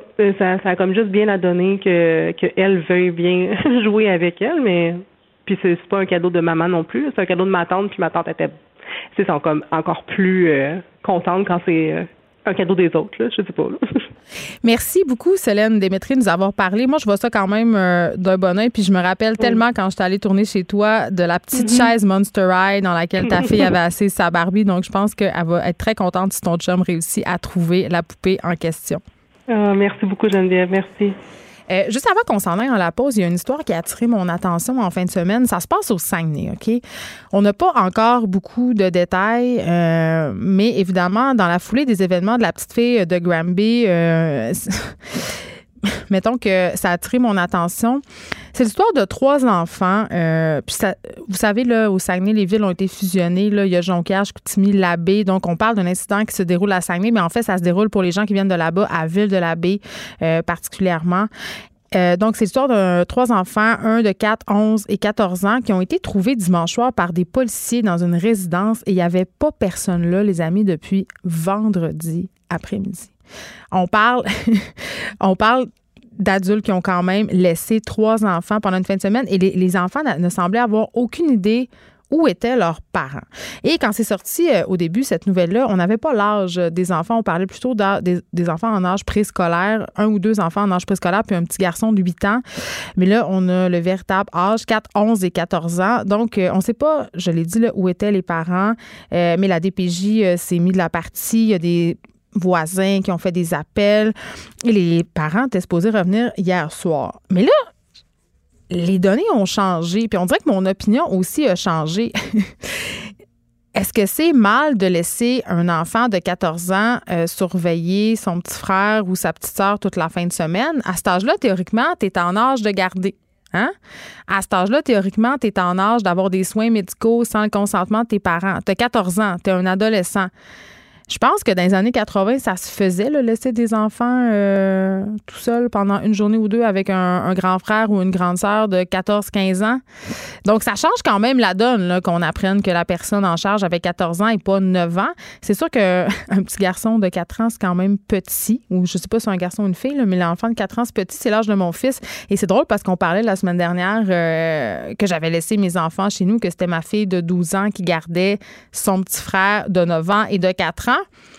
Et là, on a un article où la DPJ s'en est mêlée. C'est sûr qu'on parle de jour, on parle d'une fin de semaine, on parle de nuit, mais est-ce qu'on n'est pas en train de paniquer?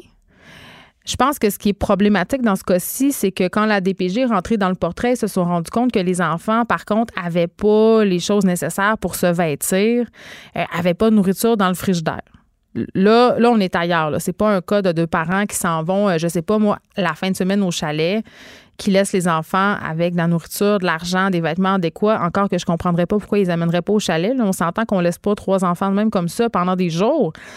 Mais quand même, je, me demande si on n'est pas en train de devenir un peu frileux, un peu paranoïaque. On n'en sait pas plus sur les détails de l'histoire. Tout ce qu'on sait, c'est que ces enfants-là n'avaient pas le nécessaire euh, pour passer une fin de semaine, euh, c'est-à-dire pas de bouffe, pas de vêtements adéquats, et que là, la direction de la protection de la jeunesse et le service de police Saguenay enquêtent et sont là-dessus. Mais je, me, il y a une partie de moi qui, je sais pas pourquoi, mais je trouve qu'on est en train un peu peut-être faire une espèce de chasse aux sorcières. Là. Euh, je sais pas, ces parents-là, je les connais pas.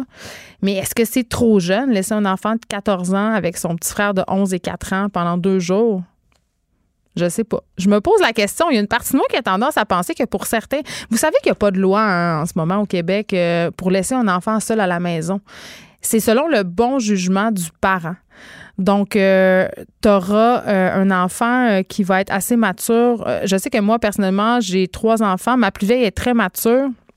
La deuxième, j'y ferai moins confiance. Donc, ça va selon le jugement du parent. Mais 14 ans, c'est quand même pas 11 ans. Donc, je sais pas. Je pense qu'on est en train un peu de virer sur le top avec cette affaire-là. J'ai hâte de savoir qu'est-ce qui s'est passé pour vrai parce que là, écoute, là, ça s'est emballé ces médias sociaux. Là, c'est quasiment rendu que c'est, des horreurs l'enfant martyr. Donc, j'ai hâte de voir qu'est-ce qui va se passer.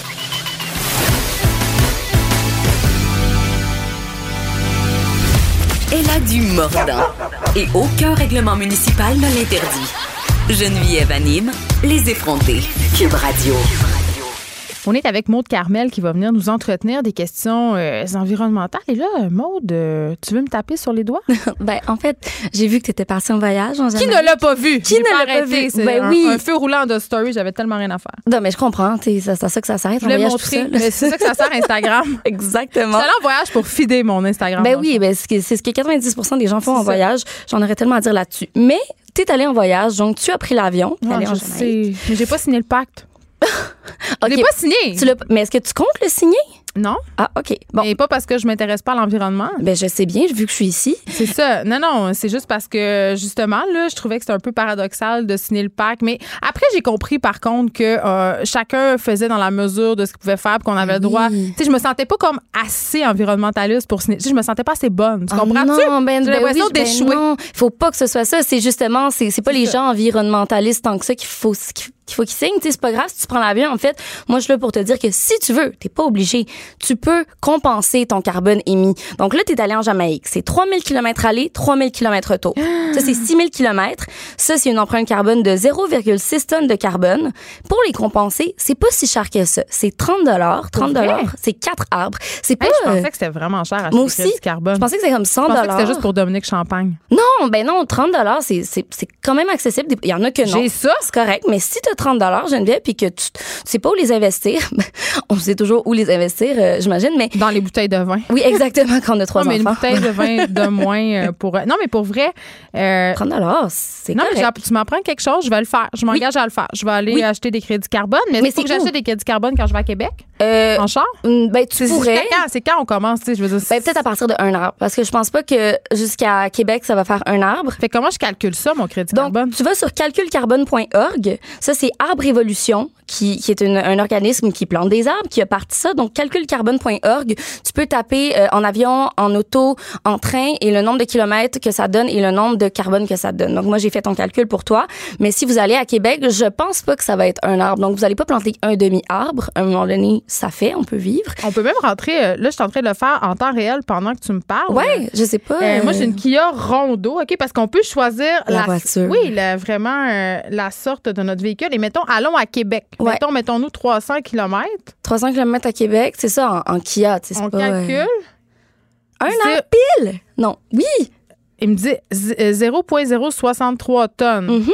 Arbre Révolution vous propose de planter un arbre à 7 piastres. c'est cher à la Québec, j'aime mieux aller en Jamaïque. Je peux avoir trois, trois arbres.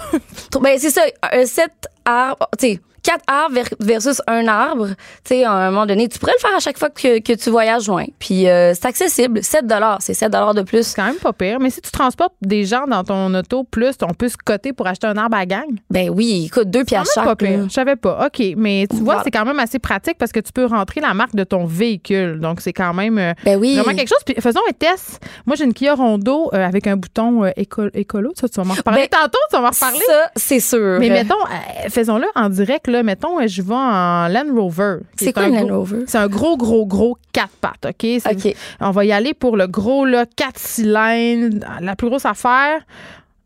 Quand même, c'est pas si plus que ma Kia Rondo qui était 0.063. On est à 0.075. Fait que c'est juste un arbre aussi. C'est pas une énorme différence. Ben non, en mais fait. je vais m'acheter une lame en Mais non, mais c'est tu fais pas un voyage par Québec par année, tu sais. Non, non, c'est ça. Euh, c'est ça. Mais c'est quand même assez intéressant. Allez-y pour vrai, c'est super. Euh, c'est vraiment le fun. Calculcarbone.org. Ça nous fait juste réfléchir ben, sur. Ça nous fait aussi euh, mesurer ben notre réel impact. Là, tu fais, oh, OK, d'accord. C'est pas si pire quatre arbres pour aller en Jamaïque, mais si tout le monde plantait, si tout le monde dans ton avion avait planté quatre arbres. Ouais, mais en même temps, c'est un peu une solution. si tout le monde va en avion plante des arbres, il y aura pas assez de planètes pour toutes les arbres qu'on va planter. Je veux dire, c'est quand même une solution pour se déculpabiliser. Tout à fait, mais en même temps, il y a plus d'espace que ce qu'on croit euh, pour les arbres.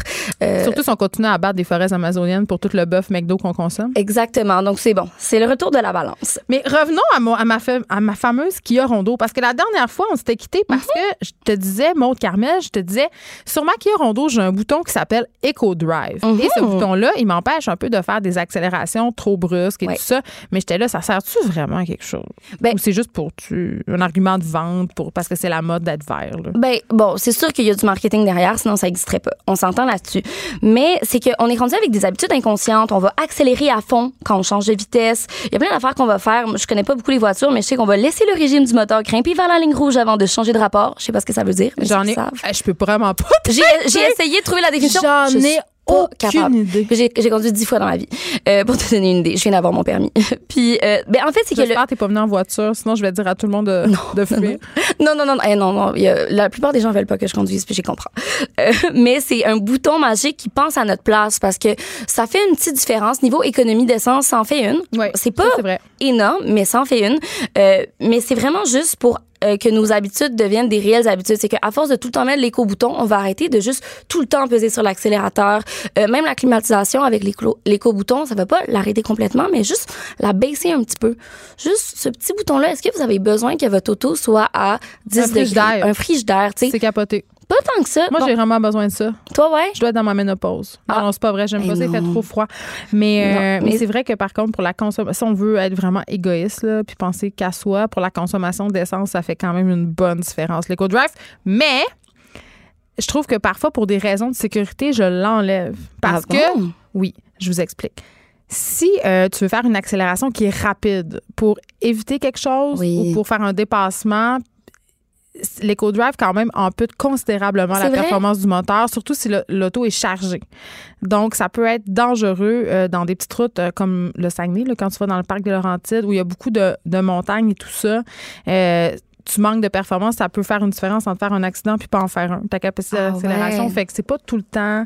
Moi, je l'enlève, je, le garde dans la ville, je le garde sur l'autoroute, mais quand j'arrive dans justement dans des coins comme le Saguenay où il y a beaucoup de montagnes, les autoroutes, c'est dangereux. Tu sais, comme il faut que mon, mon, auto réponde rapidement. Ouais. Je l'enlève. Je, je comprends. Je comprends. Puis c'est ça, c'est qu'il faut y aller avec son bon jugement. Mais moi, ce que j'aimerais dire, c'est que souvent, il y a des gens qui vont peser sur le gaz pour faire un show, mais c'est plus ah, rendu à la mode. Ces gens-là. Hein? Moi, ces gens-là, là, je, je peux même pas en parler je vais devenir agressive. Ça me, ça me rend complètement folle, mais c'est la, c'est de moins en moins la mode. J'ai l'impression que. il y a un petit aileron en arrière de leur voiture. Ça vient avec. Ça vient avec. Ben, je dis ça. Ça vient avec. On est en grosse généralité, mais on est, on est, on, est terrible. On devrait pas dire on ça. mais qu'au printemps, ils sortent, ils sont contents. Là. Ah, je trouve c'est épouvantable. Ils font du bruit, oui. Puis je comprends pas les gens aussi qui ont des, euh, des moteurs euh, ou non, pardon, des autos et des motos modifiés pour faire plus de bruit. Ben c'est ça, c'est que moi je trouve l'éco-bouton vient pour dire hey, c'est plus à la mode de faire beaucoup de bruit. Là, on met un bouton pour que vous fassiez plus de bruit et on va arrêter de mettre des moteurs qui font du bruit. C'est comme le minimalisme. Avant, euh, acheter plein d'affaires, c'était à la mode. Maintenant, moins t'as d'affaires, plus t'es cool. Ben je pense que oui. Je pense qu'on est complètement dans un changement de mentalité. Puis tu sais tantôt on parlait euh, que les voitures c'était plus à la mode puis tout ça, mais c'est vrai les jeunes, regarde toi tu dis je viens d'avoir mon permis, t'as quel âge? 25. Ben c'est ça. Moi je l'ai eu à 30. Ah ouais. Je viens des régions, tu sais, fait que c'est pas ah. je suis pas je suis plus vieille que toi là, j'ai 37, tu sais. Même, Ben, c'est que ça m'intéressait pas. Ben j'ai pas été élevée vraiment dans la culture du moteur. Mmh, par contre, euh, le problème que je vois, euh, c'est que oui, ça intéresse moins les jeunes, avec raison. On est moins dans cette culture-là. On a beaucoup vendu aux baby boomers cette image de la liberté et tout ça. Puis, il n'y a pas de mal à ça. C'était l'époque et tout. Euh, mais quand même, en région, c'est un problème. Tu ben, t'as quand même besoin d'une voiture. Il n'y a pas de transport en commun. Ben, c'est encore drôle. Hein? justement, tu, tu, dis ça. Puis euh, j'aimerais faire un petit mot sur l'autopartage en banlieue parce qu'on chiale souvent justement que en banlieue, on est, est obligé. Pour vrai, moi je l'ai vécu là. Ben oui, tu sais, c'est minimum deux autos par famille tu sais, toi, t'as trois enfants. Drôle. Oui, puis euh, oui, j'en ai vu des autos cachées dans le garage, tu sais, même pas cachées, bien en vue euh, dans le driveway. Mais euh, tu sais, on va dire que à Montréal, t'es une famille, t'as pas d'auto, t'es correct, t'as de l'autopartage, t'as comme une auto, t'as car to go. Mais j'aimerais informer ceux qui nous écoutent et qui habitent dans la région de la Montérégie, parce qu'il y a Autonomique maintenant, qui est un système d'autopartage qui révolutionne le transport de banlieue. Donc, chaque municipalité de la Montérégie a une voiture à disposition des citoyens qui peuvent louer comme auto sur une application. Donc, même pas obligé de communiquer avec un être humain. Tu regardes si la voiture est disponible, tu t'y rends. J'ai rencontré Geneviève, une famille de cinq enfants. Ils n'avaient aucune voiture. Hey, c'est tough. Là, là, non, à Mont-Saint-Hilaire. À Mont-Saint-Hilaire. Je comprends, mais ça, c'est comme quand tu me dis j'ai rencontré une famille qui mange juste du tofu puis qui, qui ont juste un sac de déchets au bout d'un an. Je veux dire, c'est l'exception quand même. Puis je veux dire, on va se dire les vraies choses. Moi, puis pour vrai, j'étais avec toi, là, la culture du charge, j'ai ça, ça m'écœure. Je suis pas une Mhm. fille. Tu sais, je l'ai dit, j'ai une Kia Rondo. Là. Fait qu'est-ce que je m'entends pas, pas un peu des chars? La réponse, c'est oui. Sauf que c'est excessivement difficile avec des enfants de se Mhm. passer de tout. Ça prend une planification des feux de Dieu, là. Oui, mais tu sais, pour rendre ça plus accessible, j'ai vu aussi des gens qui avaient autonomique, cette euh, alternative-là, et au lieu d'avoir zéro auto, c'est, dans le fond, ça remplace la deuxième auto. Donc, ils ont une auto pour la famille, puis la deuxième auto, quand l'autre conjoint en a besoin, il est autonomique à deux minutes à pied. Donc, ça, ça permet juste de, de reconsidérer notre façon de Mais tu sais, on y pense avec mon chum, on a deux familles, on est une famille reconstruite, on n'habite pas ensemble, mais on se disait hier peut-être que ça serait bien d'avoir une voiture, puis j'avais un petit. euh, L'autonomie, c'est ça. C'est Ouais, on- un petit. perte euh, d'autonomie. euh, On peut économise, louer- hein. On peut louer une auto. Ben ça, clairement qu'on économise. là. avoir une auto, c'est un gouffre sans fin. Mais c'est quand même un deuil qui est difficile à faire. euh, c'est vraiment un changement de mentalité. Et là, Maude, on peut pas se laisser sans que tu nous parles des baleines noires parce que là, qu'est-ce qui se passe? On sait qu'il y a eu des, plusieurs décès l'année passée. Et là, encore en fin de semaine, ça défrayait la manchette. Une baleine Mhm. noire qui était pognée dans, je crois, un Un filet. filet de pêche. Ben, juste au mois de juin, il y a eu six baleines noires qui sont mortes là, en un mois. Ben, c'est ça, mais je pensais qu'il en restait même pas six, moi. Fait que là, je tombe en bas de ma chaise. Non, non. Ben, il en reste. Écoute, les six baleines noires, ça représente 1% de la population des baleines noires au monde. Puis j'ai vu aujourd'hui sur Météo Média que là, ils ont recensé en ce moment, dans le monde, il y a 412 baleines noires. Pourquoi ils meurent comme ça? C'est comme un, un hécatombe, là? Oui, ben là, ils sont en train de faire pas des autopsies, mais des En tout cas, l'autopsie sur les animaux, c'est long à faire, mais ils s'empêtrent dans des filets de pêche, mais ils se cognent à des cargos aussi. Ils vont se cogner à des bateaux. Puis euh, c'est que, dans le fond, les bateaux vont super vite. Donc, la solution en ce moment, c'est de ralentir les cargos. Donc, la vitesse, temporaire euh, est de 10 nœuds. 10 nœuds, c'est 18 km heure. Mais j'ai lu que il y a quelques scientifiques qui avancent une cause, Geneviève, à cause des habitudes migratoires des baleines qui, elles, sont causées par les changements climatiques. Donc, les baleines noires qui, normalement... On se rappelle quand même que ce mois de juin-ci, celui qu'on vient de passer, a été sacré le mois de juin le plus chaud de l'histoire.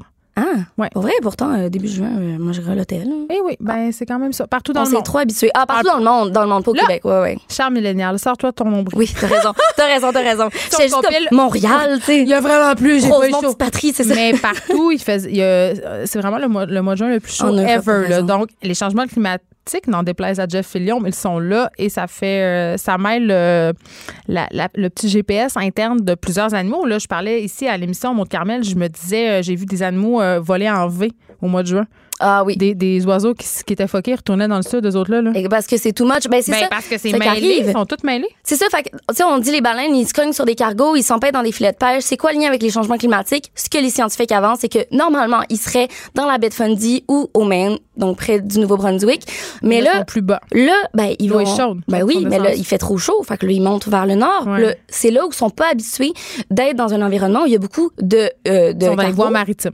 Ils sont dans les voies maritimes où il y a beaucoup de pêche, puis c'est là qu'ils n'ont pas eu l'instinct à travers les générations de, de tu sais, il y a certains mammifères marins qui savent quand il y a des bateaux, des filets de pêche, puis qui ont un instinct qui vont l'éviter. Mais les baleines ont, ont, pas eu le temps de faire ça parce que les changements climatiques sont tellement fulgurants. Ils sont pas adaptés. Ils sont pas adaptés. Donc euh, c'est pour ça que euh, les baleines migrent vers le nord. Donc on, on, on n'en finit plus de finir là. Donc le gouvernement du Canada va imposer des limites de vitesse pour les protéger. Exactement. Donc 10 nœuds et puis il y a aussi comme un, un, un endroit euh, où est-ce que normalement il y avait comme pas de limite de vitesse. Je pense que c'est près de l'île d'Anticosti où là il y a pas de cargo qui vont pouvoir passer ni de bateaux de croisière. Donc ça va aussi miner un petit peu l'économie des bateaux de croisière. Mais je pense qu'à un moment donné, euh, va falloir s'adapter aux euh, animaux et non pas l'inverse parce que les animaux ne peuvent pas s'adapter comme nous on peut. Non, puis ils sont une ressource non renouvelable. Oui, puis il affecte aussi le reste de l'écosystème. C'est moins de baleines noires égale moins de ben, ou plus. Ben, c'est l'effet papillon. Ça a vraiment un effet tangible euh, sur la diversité et sur notre vie, hein, honnêtement. 100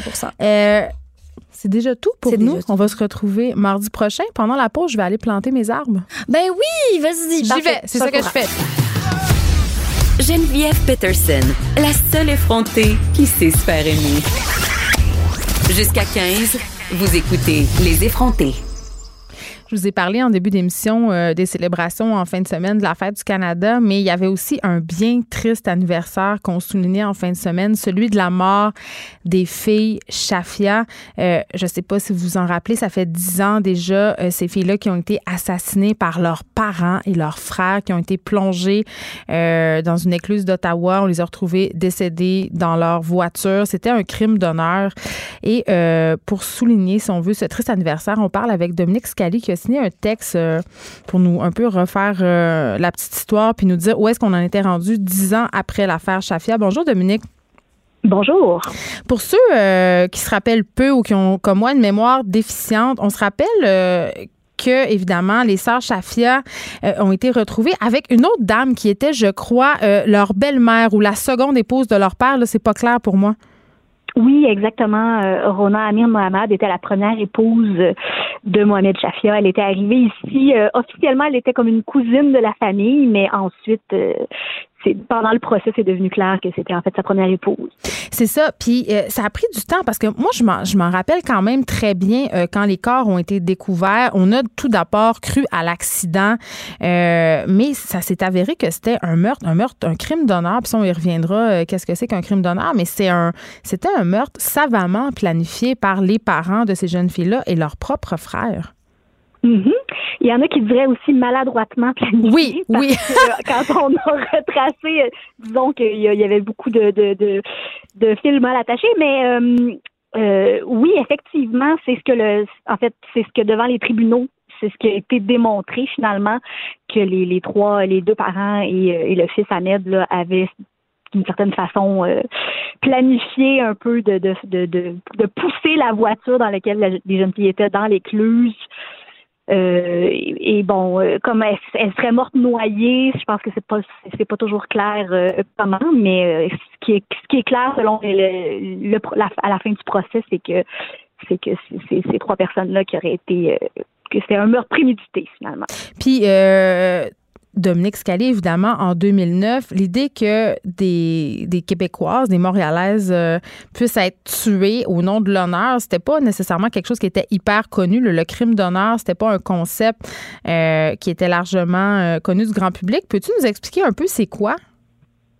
oui, c'est le crime d'honneur, c'est bon quand ça se rend au, crime comme le meurtre, comme dans l'affaire Chafia. Sinon, euh, dans les, organismes actuellement, on parle beaucoup de violence basée sur l'honneur.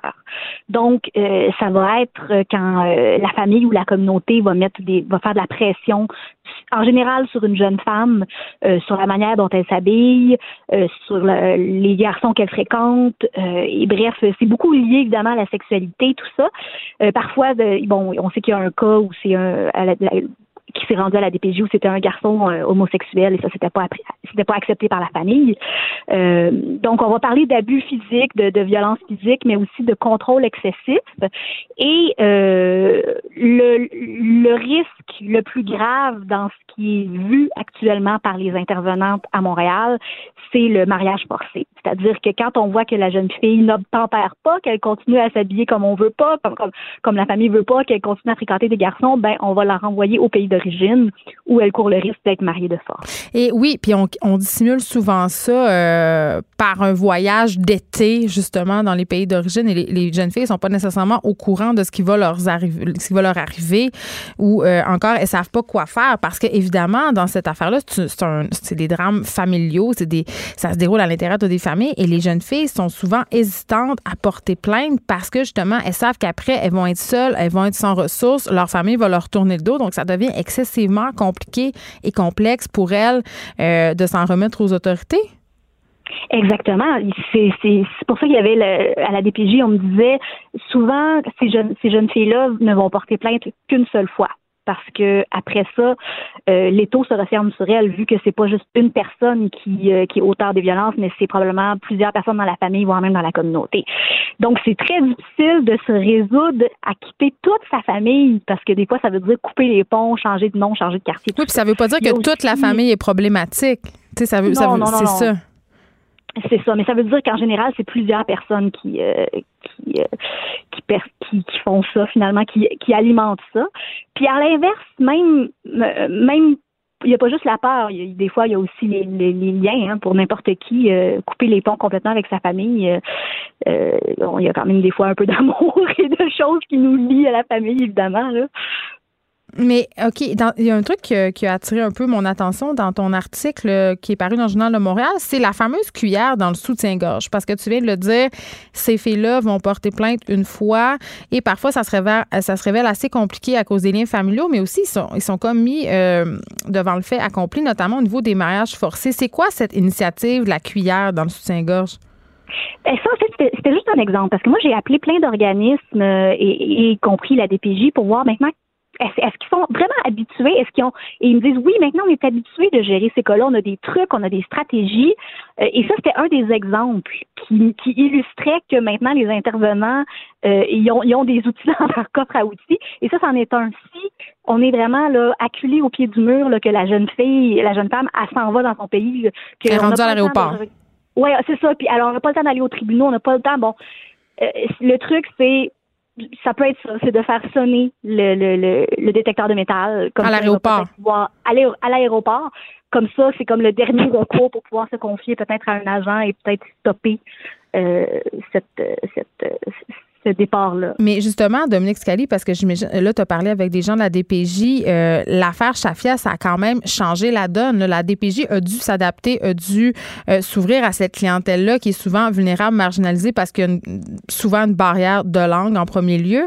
Est-ce qu'ils sont mieux armés? Aujourd'hui? Tu as dit oui, maintenant, euh, on est des intervenants, puis tout ça, mais est-ce que c'est réellement le cas? Parce que j'ai pas l'impression, quand je regarde les politiques de la DPJ qui ont vraiment une politique multiculturelle, tu sais, on parle de consultants trans culturelle, mais comment concrètement ça se manifeste, ce, type d'intervention-là? Ben, ce qu'ils m'ont expliqué, en fait, c'est que euh, bon, déjà ça c'est une des étapes, c'est-à-dire d'aller d'avoir le réflexe d'aller chercher un consultant justement pour pas pour pas qu'il y ait de maladresse dans la façon d'intervenir auprès d'une famille quand il y a potentiellement un jeu un, enjeu d'honneur. Euh, et puis c'est beaucoup de ça demande en fait des interventions très fines. Et c'est un peu ça qu'ils m'ont expliqué, c'est qu'ils ont développé cette finesse-là pour pouvoir départager, OK, est-ce que c'est vraiment un enjeu d'honneur ou c'est juste des parents qui sont inquiets dans un contexte multiethnique finalement où il y a un, choc de valeur, mais sans nécessairement que euh, qu'ils envoient le, grand frère suivre la jeune fille. Il faut faire attention, oui. C'est ça. Donc ça peut, des fois, c'est que les, toute la, la, différence euh, culturelle dans certaines situations ça, devient comme un, flou dans lequel il faut apprendre à départager, ce qui relève vraiment d'une violence basée sur l'honneur plutôt versus juste une différence culturelle ou euh, d'autres types d'enjeux. En terminant, Dominique Scali, avec les maisons d'hébergement qui débordent, on en parle souvent ici à l'émission, les services sociaux justement qui sont le vu là, dans la foulée des événements de la Fiat de Granby, les, intervenants sont débordés. Le Québec est quand même pas à l'abri d'un nouveau drame dans le style des Chafia. Là. C'est ça que les intervenants ont dit. Et tous les intervenants, y compris la DPJ, m'ont dit oui, on est tous mieux outillés, mais il n'y a personne qui se croit à l'abri d'un drame. Et ça, c'est une des, des, raisons. Bon, la DPJ qui est débordée. Il y a aussi les maisons d'hébergement euh, pour euh, victimes de violences qui débordent aussi. Donc, quand bien même qu'une femme aurait besoin d'aide et qu'elle appellerait pour être hébergée d'urgence, ben ça, ça fait qu'il n'y a plus de place en ce moment. Hmm. Merci, euh, Dominique Scali, de nous avoir parlé. Tu es journaliste au Journal de Montréal. Moi, ce qui me fait toujours sursauter dans ces cas-là, c'est de se dire justement, c'est un peu la loi du silence parce que euh, puis là je parle pas du cas Chafia en particulier, mais euh, dans les cas de violence familiale ou de violence conjugale, c'est que souvent des gens qui sont témoins euh, de comportements problématiques, aussi ces jeunes femmes-là ou ces filles-là, ou même parfois des garçons, parce qu'on sait que ça peut viser aussi des garçons, quand ils demandent de l'aide, ils sont pas pris au sérieux. Il y a cette fameuse loi du silence-là, on en a parlé beaucoup dans le cas de la fillette de Granby, des gens qui ont sonné des sonnettes d'alarme, qui ont essayé de, notamment la direction de l'école, tu sais, tout le monde se passait la POC en quelque sorte. Tout le monde avait l'impression que c'était pas son problème. on a toujours une certaine gêne à s'en mêler. C'est pas nos affaires. Ça se passe derrière les portes closes. Donc, je pense qu'un premier pas vers un peu la résolution, si on veut, de, ces cas-là avant que ça dégénère, ça serait de, ben, de s'ouvrir la trappe, d'aller le dire. Quitte à se tromper. Il y avait cet intervenant de la DPJ euh, qui avait dit dans le Journal de Montréal quelque chose que j'avais trouvé très, très intéressant. Elle avait dit Écoutez, c'est mieux de, signaler un doute puis qu'on vérifie que de rien faire puis qu'il se passe quelque chose de déplorable. Comme on a vu, c'est sûr que la fièvre de Granby, c'était, c'était, extrême. Là. Il y a eu une mort. Mais, mais dans le doute, allez-y, il faut dénoncer, il faut, il faut poser les bonnes questions. Écrivaine. Blogueuse. Scénariste et animatrice. Geneviève Peterson. Geneviève Peterson. La Wonder Woman de Cube Radio. Elle est de retour physiquement dans nos studios puisqu'on lui a parlé au téléphone vendredi en direct de la, du Festival de la chanson de Petite-Vallée en Gaspésie. Et les jeté bon retour. Bonjour Geneviève. Je suis en chair et en os, mais j'ai laissé mon âme en Gaspésie. Je sais, mais t'as un petit âne. oui, hein, quand même, j'ai passé du temps dehors. puis je me suis dit, à quoi bon revenir dans cet espace caniculaire qui est Montréal? C'était pour me voir. Oui, oui, c'est sûr. Mais tu sais, quand t'as le choix de déjeuner, dîner, souper au lobster roll sous une brise marine. Non, j'avoue, j'avoue, j'aurais choisi lobster. C'est tellement bon, le ah, lobster roll. mon Dieu, le débordement de homard que j'ai mangé en fin de semaine. C'est très bon. Mais est-ce que c'est bon pour l'environnement, là? là? Oh, je sais plus. Là. On, peut, on peut plus rien manger, on, peut plus rien faire, on peut plus aller nulle part. Puis là, j'ai acheté des arbres pendant la pause, puis je me sens, je me sens pas moins coupable. Non, c'est ça. Jamais. Bien, on fait ce qu'on peut avec ce qu'on a. Là, aller en Gaspésie, ça va te coûter cher d'art, par exemple. Oui, ça, c'est sûr. Tu refaire le petit calcul. Est-ce que tu es allé en communauté, moi? Euh, je suis allée dans un 15 places avec d'autres journalistes, fait que d'après moi. C'est pas super. Ah, mais vous êtes bon pour une coupe d'arbres à gang. Oui, c'est ça. Donc, tu es revenu et là, tu es enchanté, tu as le cœur en fête, la tête encore là-bas. Oui, j'ai envie de te parler d'un de mes plus grands coups de cœur euh, de la fin de semaine, qui, puis en plus, qui est un coup de cœur que je m'attendais pas à avoir. Euh, je t'ai parlé vendredi de la chorale d'enfants qui avait lieu jeudi soir. Donc ça, c'était très émouvant. Émouvant, ça m'a fait brailler ma première, mon premier braillage de la fin de semaine. Mais ma deuxième crise de larmes a été encore plus vive, euh, Geneviève. Euh, je pense que l'Atlantique a comme éveillé ma sensibilité, mais euh, dimanche en fin de journée, on a eu droit à un spectacle de Zachary Richard. Puis tu pensais pas l'aimer? Ben, je pensais l'aimer. Je, pensais l'aimer, mais je pensais pas pogner de quoi. Tu sais, le, Mais il est pas Zachary Richard pour rien, là. Exactement. il dure depuis longtemps. Je l'avais jamais vu en vrai, donc je l'avais jamais vu euh, chanter en vrai. Puis, euh, premier, premièrement, un mot sur l'engouement qu'il y avait parce que le théâtre était plein à craquer. les madames l'aiment beaucoup. il y avait un embouteillage dans l'entrée de la rue principale à la Petite Vallée. Euh, pas besoin de te dire que du trafic, ils voient pas ça souvent là-bas. Hein? Non, mais, mais attends, attends. À Carleton, sur le mail, l'été, sur le bord de la 132, des fois, il faut attendre pour passer. il, y a, il y a comme, il y a de l'achalandage en Petite Vallée, il y, a, il y, a, 130 personnes qui habitent là. Tu sais. oh my God, OK. fait que la population quintuple. Oui, et plus que ça. Donc, euh, il y avait vraiment beaucoup de gens. On a entendu euh, Jean Batailleur aux abords du lac Bijou, Cap enragé. Non, mais Wilfred n'était pas là. Par contre, euh, plein de chansons que j'avais jamais entendues en vrai, puis qui, qui j'ai analysé les textes en les, en les écoutant, puis j'étais chamboulé à, à toutes les paroles. C'est un, parolier incroyable. Un, un, parolier incroyable, puis un guitariste aussi. Zachary Richard, oui. Et ah, homme engagé parce que toujours en train de ramener des, nos consciences vers des enjeux de société liés à la musique à travers ses chansons. Mais pas lourd. Il fait ça avec beaucoup de légèreté. Puis, euh, les jeunes de Limoilou euh, devraient prendre des notes. Exact, oui. je t'avais raconté vendredi qu'il y a toujours à Petite-Vallée un artiste passeur, donc l'artiste qui, qui, est mis en vedette durant toute la durée du festival. Cette année, c'est Patrice Michaud, mais il y a dix ans, c'était Zachary Richard. Oh, tout est dans tout. Donc là, il nous a fait visionner durant son spectacle de dimanche un extrait de son spectacle d'il y a 10 ans quand il était là pour euh, en, tant qu'artiste passeur. Il avait invité son petit-fils Émile Culin qui est atteint de dystrophie musculaire à chanter avec lui. Puis là dans l'extrait d'il y a 10 ans, on entend Zachary qui chante la chanson J'aime la vie avec qui est une chanson écrite par son petit-fils qui est alors âgé de 10 ans. Euh, on va aller en entendre un extrait. J'aime la vie, toutes les créatures.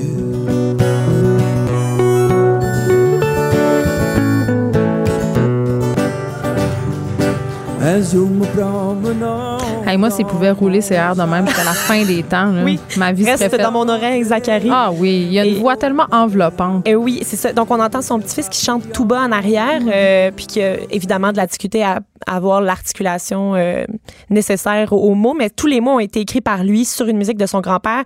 La salle est en pleurs. Et là, c'est là que ça devient Je suis presque en pleurs en mais ce moment. ça devient touchant à un niveau accablant parce que là, on revient à la vraie vie. Et dix ans plus tard, Zachary nous invite son petit-fils sur scène. Il, est là encore une fois, mais en chair et en os cette fois-ci. Donc J'aurais pas pu gérer. hey, pour vrai, là, c'est beaucoup trop d'émotions pour moi. Il faut que un sac en papier. Ils chantent une chanson ensemble, euh, oh. deux chansons même écrites par son petit-fils aussi. Son petit-fils joue de l'harmonica. Euh, pour vrai, je me rappelle pas d'avoir vu quelque chose d'aussi powerful dans un festival. C'était hallucinant. Toute la salle était en sanglots. c'est sûr. Euh, puis c'était vraiment un excellent magnifique moment. Fait que c'est après, c'est fini. Après, après, il n'y avait plus rien, là. On n'avait plus d'énergie. On a... Mais pauvres eux autres qui arrivent, pauvres autres chanteurs qui doivent performer après ce numéro-là. C'est un peu plat. Zachary comme Richard, dit, mon petit-fils me vole toujours la vedette quand je l'amène. Mais c'est vrai. Je le comprends. C'est vraiment touchant. Euh, je voulais te parler aussi des chansonneurs qui, qui sont, en fait, on prédit que c'est un concours, mais c'est plus un concours depuis 2008 parce que c'est plus une vitrine musicale. Il y a un groupe euh, de, de huit euh, chansonneurs qui euh, font ce qu'on appelle la destination chanson fleuve. Donc, depuis le 6 juin et jusqu'au 7 juillet, ils ont à l'horaire des ateliers d'écriture, des résidences de création, puis des concerts à Montréal, Québec, Petite-Vallée, euh, Tadoussac. C'est comme un collectif, C'est pas un collectif parce qu'ils ont chacun leur propre chanson. Par contre, leur concert fait en sorte qu'ils euh, doivent s'aider les uns les autres. Donc, moi, je vais jouer de la guitare. C'est ça, je vais jouer de la guitare sur ta tune, tu vas jouer du banjo à la mienne, puis euh, on va, euh, on va s'alterner comme ça. Il y avait cette année Alex Météor, Alice Animal, Antoine Aspirine, Ariane Roy, Étienne Copé, Melody Spear, Simon Kearney et Tom Chiquan. J'en connais aucun, j'ai 192 ans. Ben non, mais je pense pas parce que en fait, ce sont des gens qui émergent. Là, sont, c'est encore des tout petits, tout petits. Par contre, il y a Simon Kearney qui s'est bien démarqué. Il a tiré son épingle du jeu dans ce, dans, même si c'est pas un concours, là, on dit c'est pas un concours, c'est une vitrine. Euh, il a sorti son premier album en, cette année. Ça s'appelle Maison ouverte. On va aller entendre un extrait. Ça s'appelle C'est pas les raisons qui manquent. Les raisons qui manquent. C'est pas les raisons qui manquent. C'est pas les raisons vous pouvez pas me voir, mais euh, je fais un mouvement très douteux avec euh, mon bassin en ce moment. Ben, je trouve pas ça douteux. Là. Je, je sens habité par la dans le sang. Oui, c'est ça. Donc, euh, les chansonneurs, souvent, ce, sont des gens qui passent au festival comme ça, puis ils font un petit peu leur marque, puis finalement, ils reviennent pour des concerts un peu plus étoffés dans les années qui suivent, parce qu'ils ont établi leur campement, si on veut, à Petite-Vallée. Et il y en a un qui avait établi son campement l'année passée, c'est juste Robert qui s'appelle. Son vrai nom, c'est Robert Jean-Robert Drouillard. Son nom d'artiste, c'est Robert. C'est juste Robert. En fait, juste, Robert, j'adore ça. Mais j'adore ça. Fait que, mais lui, ce qui est le fun, c'est qu'il a été chansonneur l'an dernier à l'âge de 46 ans. Fait que c'est pas juste des jeunes, tu sais, normalement, on, on imagine une gang. pas la relève. On imagine une gang de 19 ans, mais tu sais, la relève, c'est pas nécessairement l'âge. Lui, il a touché une guitare pour la première fois à l'âge de 35 ans. Euh, puis, ça a été vraiment un beau spectacle parce que, comme dans les festivals, il y a tout le temps des affaires un petit peu spéciales. Mais lui, il faisait un concert brunch. Fait que c'était comme à 11 h samedi matin. On était là. C'était vraiment gérontologique. on mangeait nos petits œufs. C'était hangover. Un petit peu hangover. puis en plus, on est rentré là et sa maison de disque euh, qui est la tribu, nous, nous donnait un, mimosa. Fait que, ah, mais moi, je trouve ça. non, mais donc, tu sais, comme le feu par le feu, c'est le remède des alcooliques, c'est de reboire le lendemain. Bon, je suis en train vraiment de dire ça? Je sais pas. en tout cas, quand je suis hangover, je bois un petit verre puis je suis correct. Ouais, on va aller entendre un extrait de Juste Robert, ça s'appelle Kanye West. J'aime ça.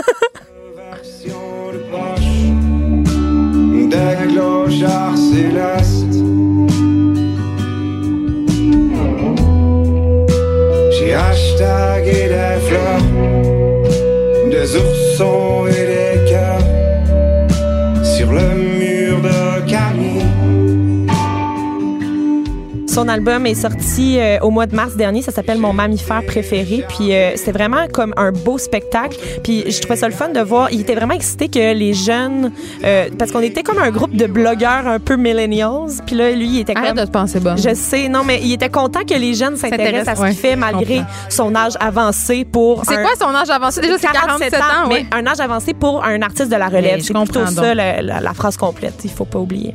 Mais moi, j'aime ça. Oui, ben c'est vraiment, euh, c'était doux, c'était c'est vaporeux. C'était un beau matin, puis il y avait une grande, parfait pour un il y avait une grand-mère avec la tête vraiment très très blanche qui hochait la tête durant tout le spectacle. Je l'ai trouvée. Elle approuvait. Elle une grand-mère la prouve. Elle était vraiment cool la, mamie, puis je m'imaginais, je m'imaginais à son âge, euh, puis euh, écouter un concert comme ça, puis j'avais bien du fun. Le festival se poursuit jusqu'au 6 juillet. Geneviève, ce n'est pas terminé. Il reste plein de beaux spectacles pour ceux qui passeraient par la Gaspésie. Hein. Peut-être que vous êtes en vacances puis vous vous en allez par là-bas. il y a aussi, c'est la première fois qu'on ajoute une supplémentaire à Petite-Vallée. C'est jamais arrivé qu'on qu doive le faire, mais ce sera le cas pour le spectacle de Marc Hervieux qui a lieu plus tard euh, cette semaine. Vous pouvez voir aussi cette semaine euh, L'origine de mes espèces, le grand spectacle de Michel Rivard qui a reçu des tonnes et des tonnes de fleurs. Je l'ai vu puis je l'ai encensé ici même à ce micro. C'est le spectacle de musique qui m'a le plus chamboulé. Ben c'est ça.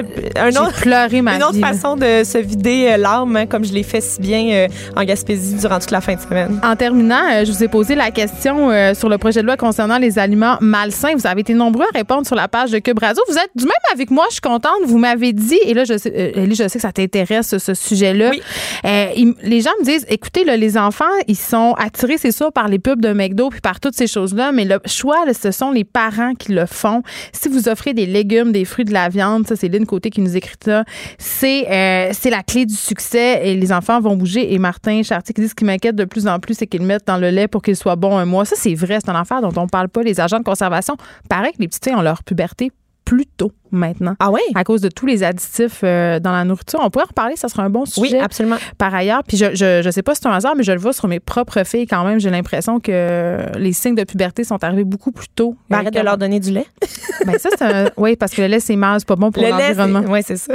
Merci beaucoup, Élise Jeté, d'avoir été avec nous. On te retrouve la semaine prochaine pour d'autres suggestions d'autres péripéties culturelles. Puis continuez à m'écrire, j'aime toujours ça, avoir euh, votre opinion sur les enjeux dont on discute à l'émission Cube Radio.